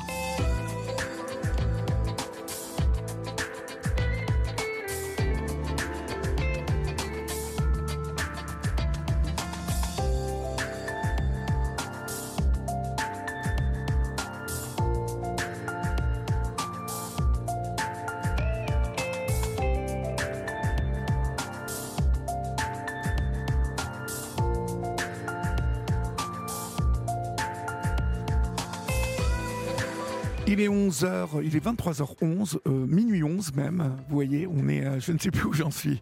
J'ai parlé des punaises, ça m'est monté à la tête, j'ai des picotements dans le crâne chevelu. Il est euh, minuit 11, chers amis, même minuit 12, vous voyez, une minute en rab. Et vous êtes sur la libre antenne d'Europe 1. J'espère que je ne vous ai pas trop fait peur avec cette histoire de punaise. Mais croyez-moi, ça m'avait vraiment secoué à l'époque. Donc j'espère pour vous que vous saurez vous en préserver. Voilà, euh, vous êtes sur Europe 1, c'est la libre antenne. Euh, nous sommes ensemble jusqu'à 1h du matin. Je vous rappelle que vous pouvez composer toujours le 01 80 20 39 21 ou nous écrire comme vous le faites nombreux et nombreux au, 7 39 21 suivi du mot nuit écrit en lettres majuscules suivi dans l'espace. Euh, nous accueillons Cécile maintenant. Bonsoir Cécile. Bonsoir Olivier, comment allez-vous? Ça va et vous Cécile? Ça va très bien. Bon, vous m'appelez d'où Cécile? De Toulouse. De Toulouse. Quelle euh, belle ville que cette ville rose de Toulouse. Quelle chance vous avez d'habiter à Toulouse. Oh que oui. Vous vous, vous baladez beaucoup? Euh, Oui. Bon, et alors De quoi vous voulez me parler? Alors justement, je vais faire une petite aparté, Olivier, si vous permettez. Je vous le permets totalement. Alors, on va euh, je vais faire une petite aparté en consacrant ce, cette émission à JB. Oui. Parce que JB, c'était un grand monsieur qui, qui vous parlait quasiment tout le temps. Souvent, en tout cas qui rigolait tout le temps, qui nous jouait de la musique. Oui. Et qui chantait très très bien. Oui, carrément. Et si vous le permettez, je lui consacre cette émission. Ah ben, avec grand plaisir. Voilà. Et à David aussi. À David aussi, oui, qui a appelé hier soir pour donner des nouvelles de JB qui malheureusement n'étaient pas Très bonne, hein Voilà. Du coup, je fais cette petite aparté. Et moi, je vais vous parler de Karine. Vous vous rappelez de Karine, celle qui est venue, euh, enfin, qui a téléphoné pour, euh, pour vous parler de son handicap, qu'elle avait des difficultés parce qu'elle n'était pas intégrée. Oui, oui, oui, complètement dans la société parce qu'elle a perdu la vue. Oui, elle nous, elle nous, elle nous racontait combien c'était difficile euh, en province hein, de, de bénéficier de, du regard des autres, de l'aide des autres, et qu'elle se sentait exclue euh, à cause de justement de sa cécité, en fait. Voilà. Alors je vais dire à Karine ceci. Karine, il ne faut pas vous sentir exclu. C'est vous qui vous écartez de tout le monde. Chaque valide, chaque handicap est différent. Et chaque personne accepte ou pas l'handicap de l'autre. Il peut se mélanger ou pas. Il faut aller de l'avant, pas toujours remettre son handicap devant. Devant. Penser, à autre chose. Oui. Oui, mais là, le problème, c'est qu'elle était toute seule, vous voyez Oui, mais justement, si elle parle de son handicap tout le temps, ça saoule les gens. Oui. Donc, il faut qu'elle fasse cet effort-là de venir vers les gens. Oui, parce que vous êtes vous-même handicapée, Cécile Voilà, handicapée de naissance. D'accord. Et mes parents ont fait en sorte que je puisse euh, le vivre le plus normalement possible. Et ça a marché? Et ça marche puisque euh, j'ai mon appartement depuis 20 ans. Et j'ai des amis valides, handicapés, aveugles. Euh, on partage des choses ensemble. On a fêté euh, l'année dernière mes 50 ans, il n'y a pas eu de problème. Et là, cette année, on est parti à Lourdes. Euh, en fait, voilà, moi, je suis quelqu'un qui va au-delà, au-delà, au-delà du handicap. Euh, par exemple, ce soir, j'ai téléphoné à Florian. Oui. Et voilà, je voudrais parler avec Olivier, comme je fais à chaque fois. Oui.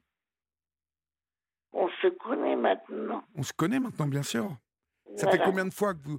Ça fait au moins 3-4 fois hein, que vous intervenez? Oh, Plus que ça. D'accord. Plus que ça, puisque j'ai parlé avec, euh, avec vos collègues. Euh, avec Sabine, avec Sana Avec Sana, souvent. Oui. Avec Valérie aussi, vous avez parlé? Avec Valérie. Mhm. Et j'aime bien parce que vous faites pas de différence. Ah bah non, mais euh, il manquerait plus que ça, Cécile. Vous acceptez tout le monde. Mais il faut, il faut. Il faut parce que la société, elle vieillit.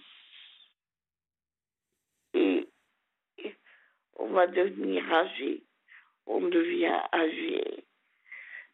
On a les enfants derrière qui prennent qui prennent le qui prennent notre place. Aussi vieillissent. Aussi apprennent des choses. Mhm. on, leur, on leur donne une éducation.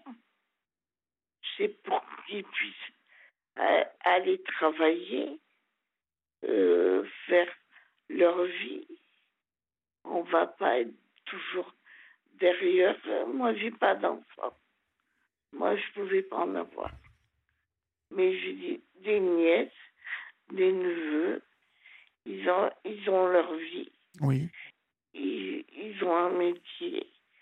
Ils ont des enfants. Tout se passe très bien. Oui. Je les vois pas souvent. Mais c'est comme ça. C'est la vie qui est comme ça. Oui, oui, vous avez raison, c'est la vie qui est comme ça. Voilà, et euh, car il, ne faut pas vous enfermer parce que c'est pas bon du tout. Et Michel avait raison. Hum, c'est vrai, vous avez. Oui. Parce que j'ai bien écouté hier. Oui. Ou avant-hier, je ne sais plus. Franchement, il a raison il faut qu'elle se mélange aux autres. Oui, oui, il faut se mélanger aux autres, il faut essayer en tout cas, mais ça, ça n'est pas toujours facile, facile. Hein. Ben, moi, j'ai eu des portes ouvertes des portes qui se sont fermées. Oui. Je me suis habituée comme ça. Parce que mes parents ont dit avec ton handicap, tu auras des portes ouvertes ou des portes fermées. Ça dépendra des moments. Ah, Et voilà, je me suis habituée. Je, je, vis ma vie euh, comme, euh, comme tout le monde. Bien sûr, j'ai mes petites difficultés parce que je dépends de l'auxiliaire de vie. Mais après, je fais quoi? Ma vie. Et j'interviens de temps en temps. Vous intervenez où de temps en temps? Dans les radios. Oui. Euh, ça m'arrive aussi euh, d'écrire des articles. Oui. Dans les journaux. Là, il y a un ami qui a écrit un livre. Je lui fais sa correction de son livre parce qu'il est handicapé et que quelquefois, bon, il fait des fautes de frappe. Oui. Donc, je, lui corrige. que je suis très, très bonne en français. Donc, il m'a demandé. Mm Je n'ai pas refusé. Bah non, et voilà. Et il devait être très content d'ailleurs. Ah oui, oui, oui. Non, mais c'est un ami d'enfance. On s'est retrouvés il n'y a pas longtemps. Il y a un mois à peu près de ça. On s'est retrouvés sur Facebook. Ah oui, vous vous êtes retrouvés sur Facebook? Ah oui, oui, mais Facebook, c'est bien pour ça. Mais c'est pas bien pour d'autres choses. Pour les, euh, pour les gens qui salissent les autres. Oui. Et ça aussi, j'interviens parce que c'est, c'est pas très bien. Oh, toi, je te veux pas parce que tu es comme ci ou comme ça. Non, il faut pas. Mhm. C'est vrai, c'est vrai. J'ai des amis. J'ai des amis, Olivier. Ça fait 30 ans. Je, je côtoie de tout pays, moi. Ah oui. Ah, moi, j'adore ça. J'adore savoir euh, leur culture, euh, ce qu'ils mangent, ce, comment ils vivent et tout ça. J'adore ça. C'est bien, c'est génial. Ouais, je, je suis très. Euh, mes parents, mon, mon, mon, mon papa, le pauvre qui n'est plus de ce monde, ça fait deux ans maintenant. Oui. Il m'a, il, il m'a éduqué dans ce sens-là. Et en plus, euh, il m'a aidé aussi euh, dans mes difficultés scolaires. C'est comme ça que j'ai pu euh, faire ce que j'avais envie de faire. Oui. Et voyez, Olivier, quand vous sortirez votre livre, oui, oui. Si vous venez à Toulouse, je serai là. Ah, mais je viendrai à Toulouse, hein, c'est prévu. Je serai là. Vous voyez, j'étais chez mon éditrice aujourd'hui, mon éditeur, Fayard, et euh, on en parlait justement. Et euh, on va faire un grand tour de France pour euh, aller bah, parler du livre, parler du bouquin, et voilà. Donc c'est bien ça. Ah, vous serez là. Ah, bah, c'est super ça. Je. Une très bonne nouvelle. Je vous promets, je serai là. Ah ben c'est super, super. Et peut-être, peut-être, après mes opérations finies, je viendrai à Europa. Ah bah d'accord, ok, bah vous êtes la bienvenue, hein, vous le savez. Oui, je sais. Mais je viendrai avec un ami qui m'accompagne. D'accord, super, super. Qui, m'accompagne dans, dans les voyages. Oui parce que je peux pas je peux pas voyager toute seule. Avant je le faisais, mais euh, jamais très difficile maintenant. Il faut une certaine organisation. D'accord. Ça met un an pour s'organiser.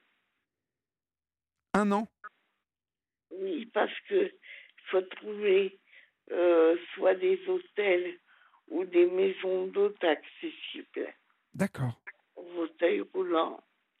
Il faut euh, euh, pour prendre le train pour voir avec les gilets rouges si c'est possible. Oui. Euh, et puis voilà. Bon, très bien. Ça, c'est super, très bien. Bah, écoutez, j'espère que je vous verrai. Bon, ça ne sera pas avant quelques mois, hein, mais, euh, mais voilà, oh. on, pourra se voir. Euh, je pense qu'on a le temps encore. Oui, bien sûr qu'on a le temps, bien sûr. Bien sûr. Très bien. Mais écoutez, je vous embrasse, je vous embrasse bien fort, ma, ma chère Cécile.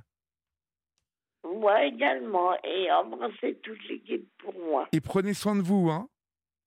Oui, je ne manquerai pas. Très bien, je vous embrasse, au revoir. Au revoir.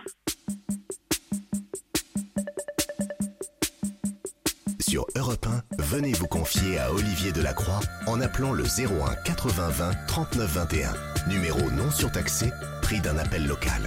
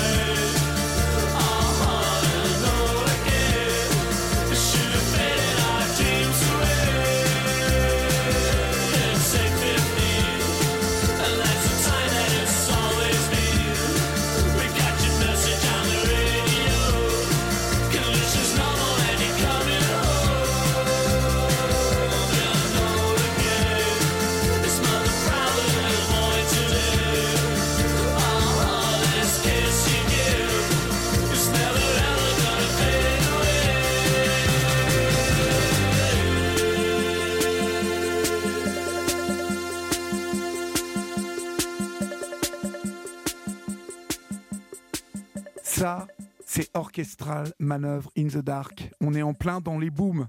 On ne lâche pas les booms ce soir. On est dans nos 15 ans. Vous qui êtes nés dans les années 60, 70, euh, c'est ça, on avait 15 ans lorsque orchestral Manœuvre in the Dark a sorti ce titre, Enola Gay. On accueille Juliette maintenant. Bonsoir Juliette. Bon, bonsoir. Bonsoir. je entends pas très fort, mais je sais pas si c'est mon téléphone. C'est peut-être votre téléphone. Mais on, va, on va essayer de le régler hein, au fur et à mesure que nous parlons ensemble, d'accord? Oui, oui, bon, sinon je vais le laisser comme ça parce que si je touche. D'accord. Je sais pas. D'accord. D'où m'appelez-vous? Euh, bah, En fait, euh, du, Béarn. Du Béarn, d'accord. Et quel âge avez-vous? 48 ans. 48 ans, ok. De quoi voulez-vous me parler Dites-moi? Euh, c'est un peu difficile depuis temps blanc, mais euh, euh, déjà je suis un peu timide. Oui. Euh, j'ai jamais appelé dans les radios. Mais vous avez bien fait d'appeler, hein? Oui, bah, parce que j'écoute une émission depuis quelque temps, enfin de temps en temps. D'accord. Depuis, je sais pas, ce printemps ou l'été. Et c'est vrai que ça, ça m'aidait, ça me. Ça, vous fait du bien? Oui, d'entendre d'autres personnes euh, bah, qui ont des problèmes euh, bien plus graves que les miens. Oui, mais bon, chaque problème est, euh, est important, de toute façon. Oui, oui, après moi je me dis, bon, j'ai un peu, je un peu, ne faut pas que je me, je me, bon, complexe, mais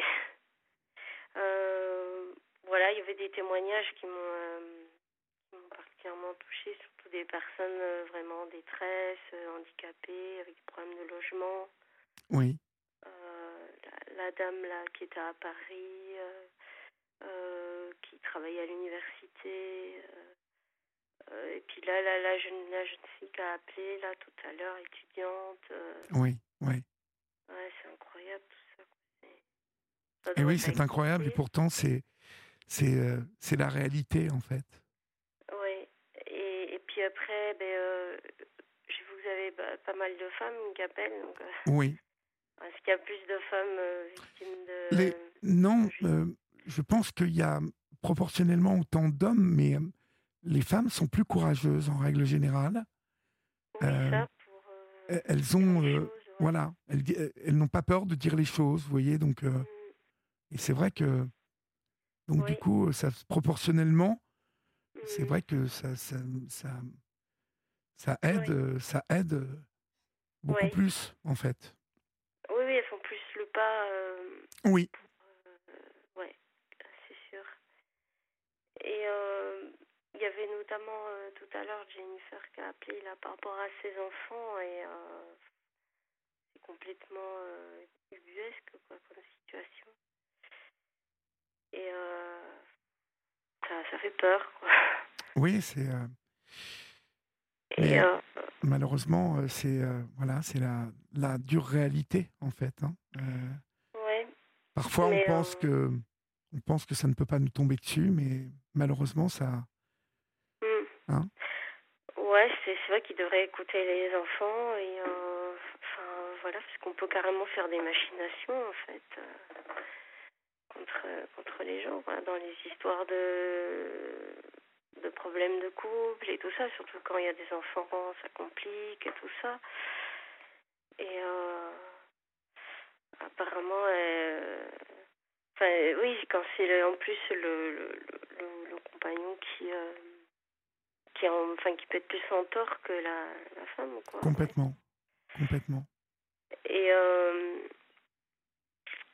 ouais, bon, voilà, bah, dans mon cas, c'est ça paraît pas grand chose et euh, ce qu'elle disait, bah, vaut mieux euh, pas demander de compte, même si tout, tout est, il y a loin à dire, mais moi, en fait, c'est vrai que j'arrive pas à. C'est la première fois que ça m'arrive, ce genre de, de situation. Et Alors, qu'est-ce qui vous arrive exactement, Juliette? Bah, En fait, c'est Bon, déjà une relation euh, qui va pas, bon, depuis le début, mais comme j'étais un petit peu assez seule et bon, euh, je me suis accrochée à quelqu'un et j'aurais pas dû, quoi. Et, et bon, en déménageant, changeant de, d'endroit, de ville et tout, parce que pour avoir une vie plus au calme, plus, accessible. Au niveau, bon, bah, moi j'habitais à Bordeaux avant, donc j'étais en appartement, il n'y avait pas de double vitrage, il y avait beaucoup de passages. Et puis, voilà, bon, la pollution, ça devenait cher, tout plein de choses. Donc, donc on a, décidé de partir, puis d'aller euh, dans cette région parce que lui, il connaissait, il travaillait avant. Oui. Voilà, c'était son secteur. Et euh, donc le village, il est bien placé, tout ça, euh, pas de problème. Au début, j'ai eu du mal à trouver du boulot. bah, disons qu'ils prennent surtout des gens qui connaissent ou euh, voilà, donc euh, et puis j'ai compris que c'était surtout la distance quoi, le, trajet. Euh, et en fait, c'est grand comme département, il y a beaucoup de communes et puis après il y a le Pays Basque aussi où il y a du, du boulot et qu'en fait à la limite valait mieux être nomade pour, pouvoir trouver du boulot disponible parce qu'il y a toujours ce problème de d'hébergement quoi. Mmh mmh donc mais Bon, le plus pénible, c'est surtout la relation qui, euh, qui m'a isolée et euh, dans une forme de. Ouais, alors d'emprise. Euh, c'est pas que je suis sous emprise, mais c'est une situation d'emprise, voilà. Oui. Et puis moi, en fait, côté famille, bah, c'est pas la peine de demander. Hein soit c'est des, dans l'entourage de mon père que j'ai perdu il y a trois ans euh, à son, toxique et euh, c'est c'est une grosse souffrance pour moi en plus mais il y a euh, voilà il y a une impasse totale au niveau relationnel oui. et bon du côté de mon père toujours la famille classique ils sont sympas ils sont gentils c'est des gens bien mais bon disons qu'il y a une grosse distance quoi on se voyait que au mariage, aux enterrements. Euh, bon, puis, euh, donc, j'oserais rien leur demander. Euh. et, et du côté de ma mère, j'ai plus personne. voilà, moi j'ai perdu ma mère jeune. Et donc, voilà. vous vous êtes construit comment en fait, exactement? Bah, comme j'ai pu, mais. Oui, comme vous avez pu sans doute, mais. disons qu'à partir de 18 ans, bah, euh, c'est à cause d'une belle-mère euh, toxique. Euh, ça passait pas et disons qu'elle m'a éloignée, mais c'était plutôt méchant, quoi. Parce que moi, je suis pas passé un Noël en famille pendant plus de 20 ans. Voilà, donc c'est des choses qui marquent quand même. Oui. Donc, mais moi là, bon, je parlais pas de ce sujet, mais oui, j'ai j'ai pu bon j'avais des amis encore et euh, petit à petit je les ai perdus euh, enfin parce que finalement c'était peut-être pas des personnes euh, sur qui compter et que il y avait trop de différences ou quoi. Et du coup j'en ai plus qu'un qui vraiment sur qui je peux compter et qui est très gentil et tout et qui est dans une autre région. Mais bon, il peut pas tout faire hein, on m'a essayé de voir comment je pouvais m'aider à, partir de, de, chez moi parce que bon, mon, mon compagnon est pas, euh, comme on dit à chaque fois, c'est pas un monstre. Voilà, il, a surtout beaucoup de problèmes. Donc euh, c'est moi qui euh, prends tous ces problèmes figure parce que bah plein de fois je lui dis va voir quelqu'un, fais-toi aider. bah non, je veux pas, j'ai pas besoin. Enfin, même s'il reconnaît, hein, il, il a reconnu. Euh, mais bon, euh, de là à faire les choses, puis bon, là, il a un boulot très prenant, il est commercial, et donc il est souvent sur la route, euh, enfin, bonne partie de la semaine. Oui. Et, et moi, après, je reste toute seule à la maison, et en fait, je suis complètement isolée. Et, et puis en plus, bon, ben, il y a une violence qui s'est installée. Enfin, ça s'est ça s'est calmé du coup parce que on, je dois faire on doit faire attention. Oui. Et euh, mais c'est ça, je trouve que c'est assez. Euh, on ferait mieux d'aider les femmes dans ce cas-là, quoi. Et euh, c'est pas le choix qui fait malheureusement. Et mais il ne fait pas ce choix Non, le choix par la société, puisque ah voilà, j'ai été dénoncée par une voisine très charitable. Oui. Et parce que dans les disputes, les scènes de ménage, hein, voilà, qui sont très hystériques, bon, mais moi je suis pas comme ça. J'ai moi, j'avais jamais vu quelqu'un euh, déjà, donc euh, à part en colloque avec un, vieil ami retraité, tout ça. Donc, euh, j'ai jamais eu d'antécédents de violence, de voilà, de tout ça.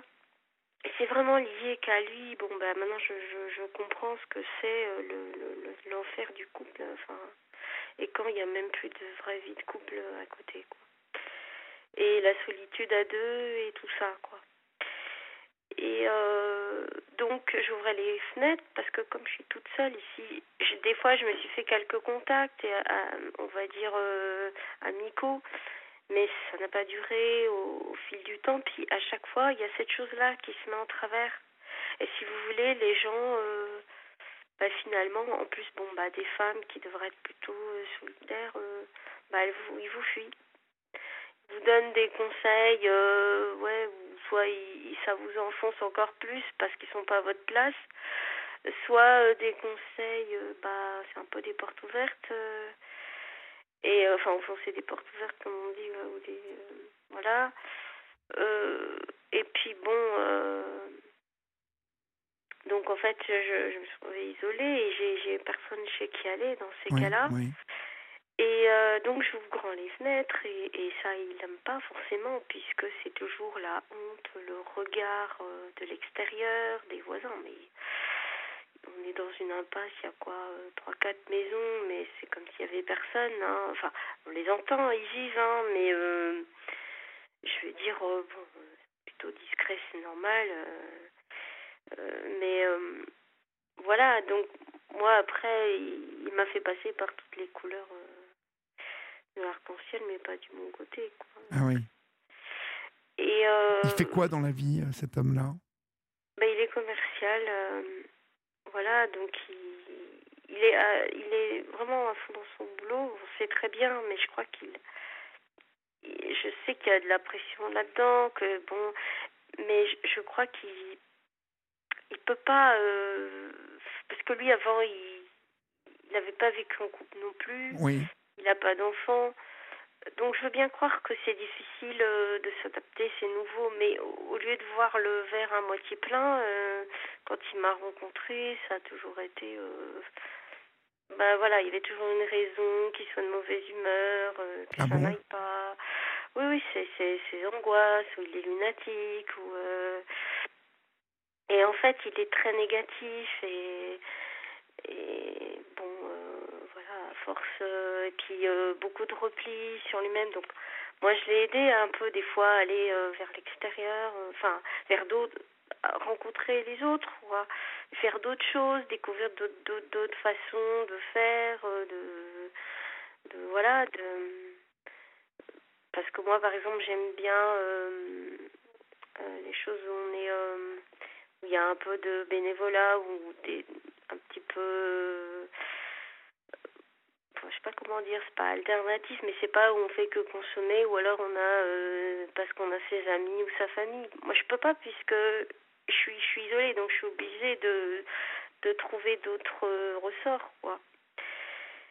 Et euh, mais après, à chaque fois, il m'a dit oui, tu avais raison, c'était bien.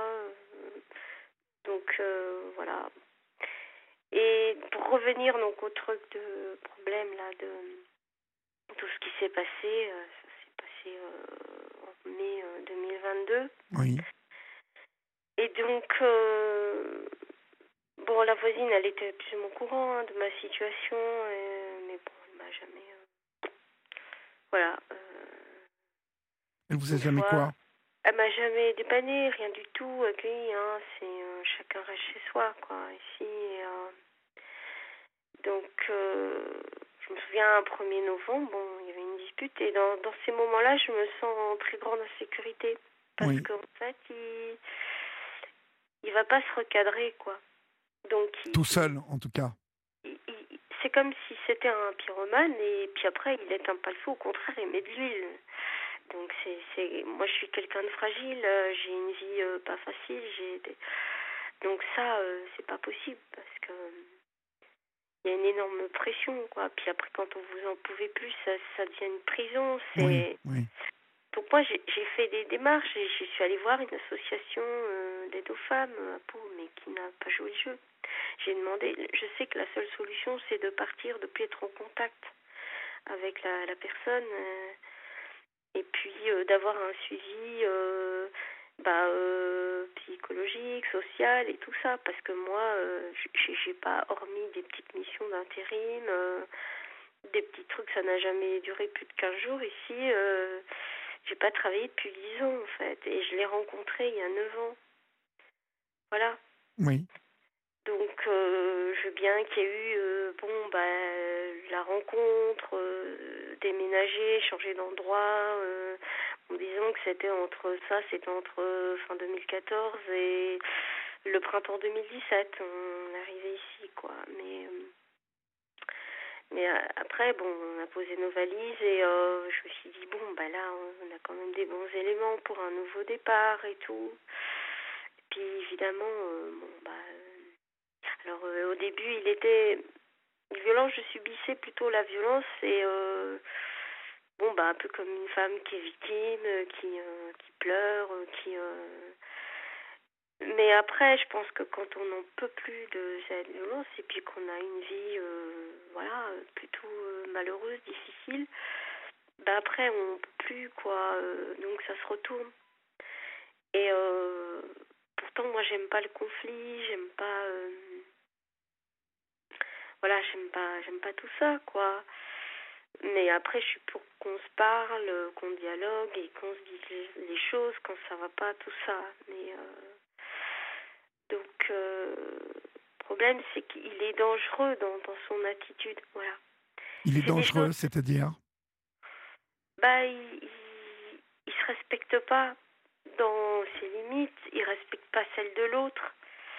Et euh, il franchit la barrière qui, qui est vraiment importante pour l'autre. Euh, des choses qui sont précieuses, enfin, où on a des.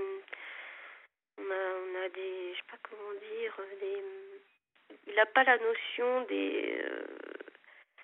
des choses importantes, finalement pour que les personnes se sentent dignes, se respectent, soient dans quelque chose de de sinon c'est pas la peine de d'être avec quelqu'un quoi donc euh, en fait moi j'ai compris que de ça il y avait beaucoup de choses qui venaient de sa famille oui, euh, oui. Euh, ce qui compte c'est c'est beaucoup l'apparence, le conformisme, être comme tout le monde, avoir des enfants, travailler, donc ça, il n'y a pas de problème, hein, ils sont tous raccords et euh, et puis euh, le, un certain matérialisme voilà. Donc bon après c'est des gens tard. Bon c'est très bien. Bon moi je, je, je vivais pas tellement je je racontais pas vraiment des gens comme ça mais qui il y a un point positif c'est qu'ils se mettent à la portée des autres il y a une simplicité c'est bien ça voilà. Mais après il y a aussi tous les à côté les problèmes quoi les problématiques de bah, un peu d'addiction, de voilà, donc euh, puis c'est, je pense que c'est des familles où on se parle pas vraiment. Il n'a pas été habitué à parler, c'est ça, lui? Bah, il est dans des schémas euh, peut-être beaucoup d'hommes ont ça, euh, sont projetés dans des le cadre classique, une femme devrait être comme ça parce que ma mère elle est comme ça, elle est parfaite, donc il l'idéalise. voilà, après il n'a pas eu non plus euh, des parents euh, qui étaient vraiment là dans un cadre classique, parce qu'ils l'ont eu très jeune, et c'est sa grand-mère qui, qui l'a principalement élevé, et dont après il s'est occupé jusqu'à sa mort, c'est normal, hein, et, euh, puis il y avait quand même une, une affection, un attachement. Et euh, donc ça, je lui ai bien montré, expliqué et tout. Et, et puis euh, quand on est avec quelqu'un, ben on, si on l'aime un minimum, on, on le prend comme il est, quoi. Euh, moi, je, je vais pas être une femme classique forcément. donc Et donc c'était toujours voilà du dénigrement, euh, les, phrases méchantes, poignards. Euh. Il, vous aime cet homme, vous pensez? Ben, Je pense qu'il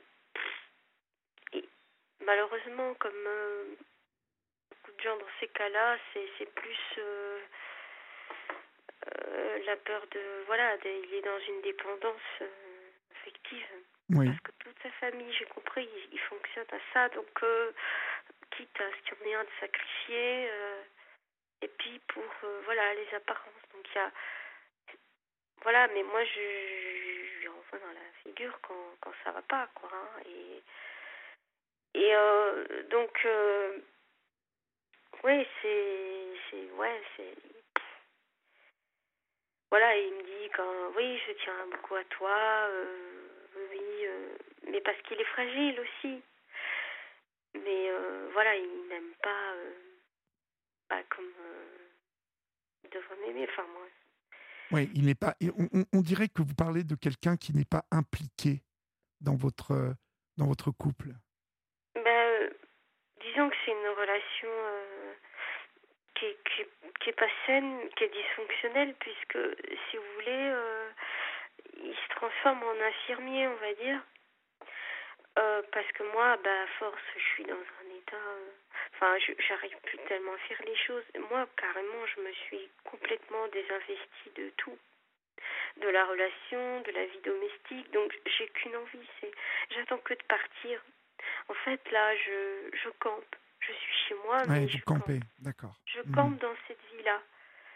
Et. Euh, voilà, et en plus, il y a ce problème de, de société que je trouve pas très bienveillante, quoi.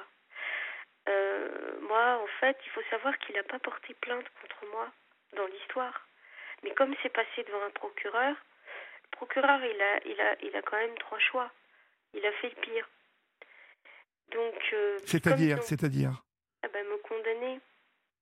Voilà. Donc, euh, moi, en plus, j'étais en garde à vue avec la la même brigade qui était venue plusieurs fois euh, et où moi j'étais plaignante. Voilà. Et euh, ce qu'il y a, c'est que quand j'ai porté plainte, après, comme ça me faisait peur, euh, l'intrusion de la justice et tout, et comme en fait, ben, on tient surtout à lui pour l'équilibre économique, puisque moi, là, dans cette situation, je peux pas vraiment trouver du travail dans des bonnes conditions, et puis où en garder un, quoi.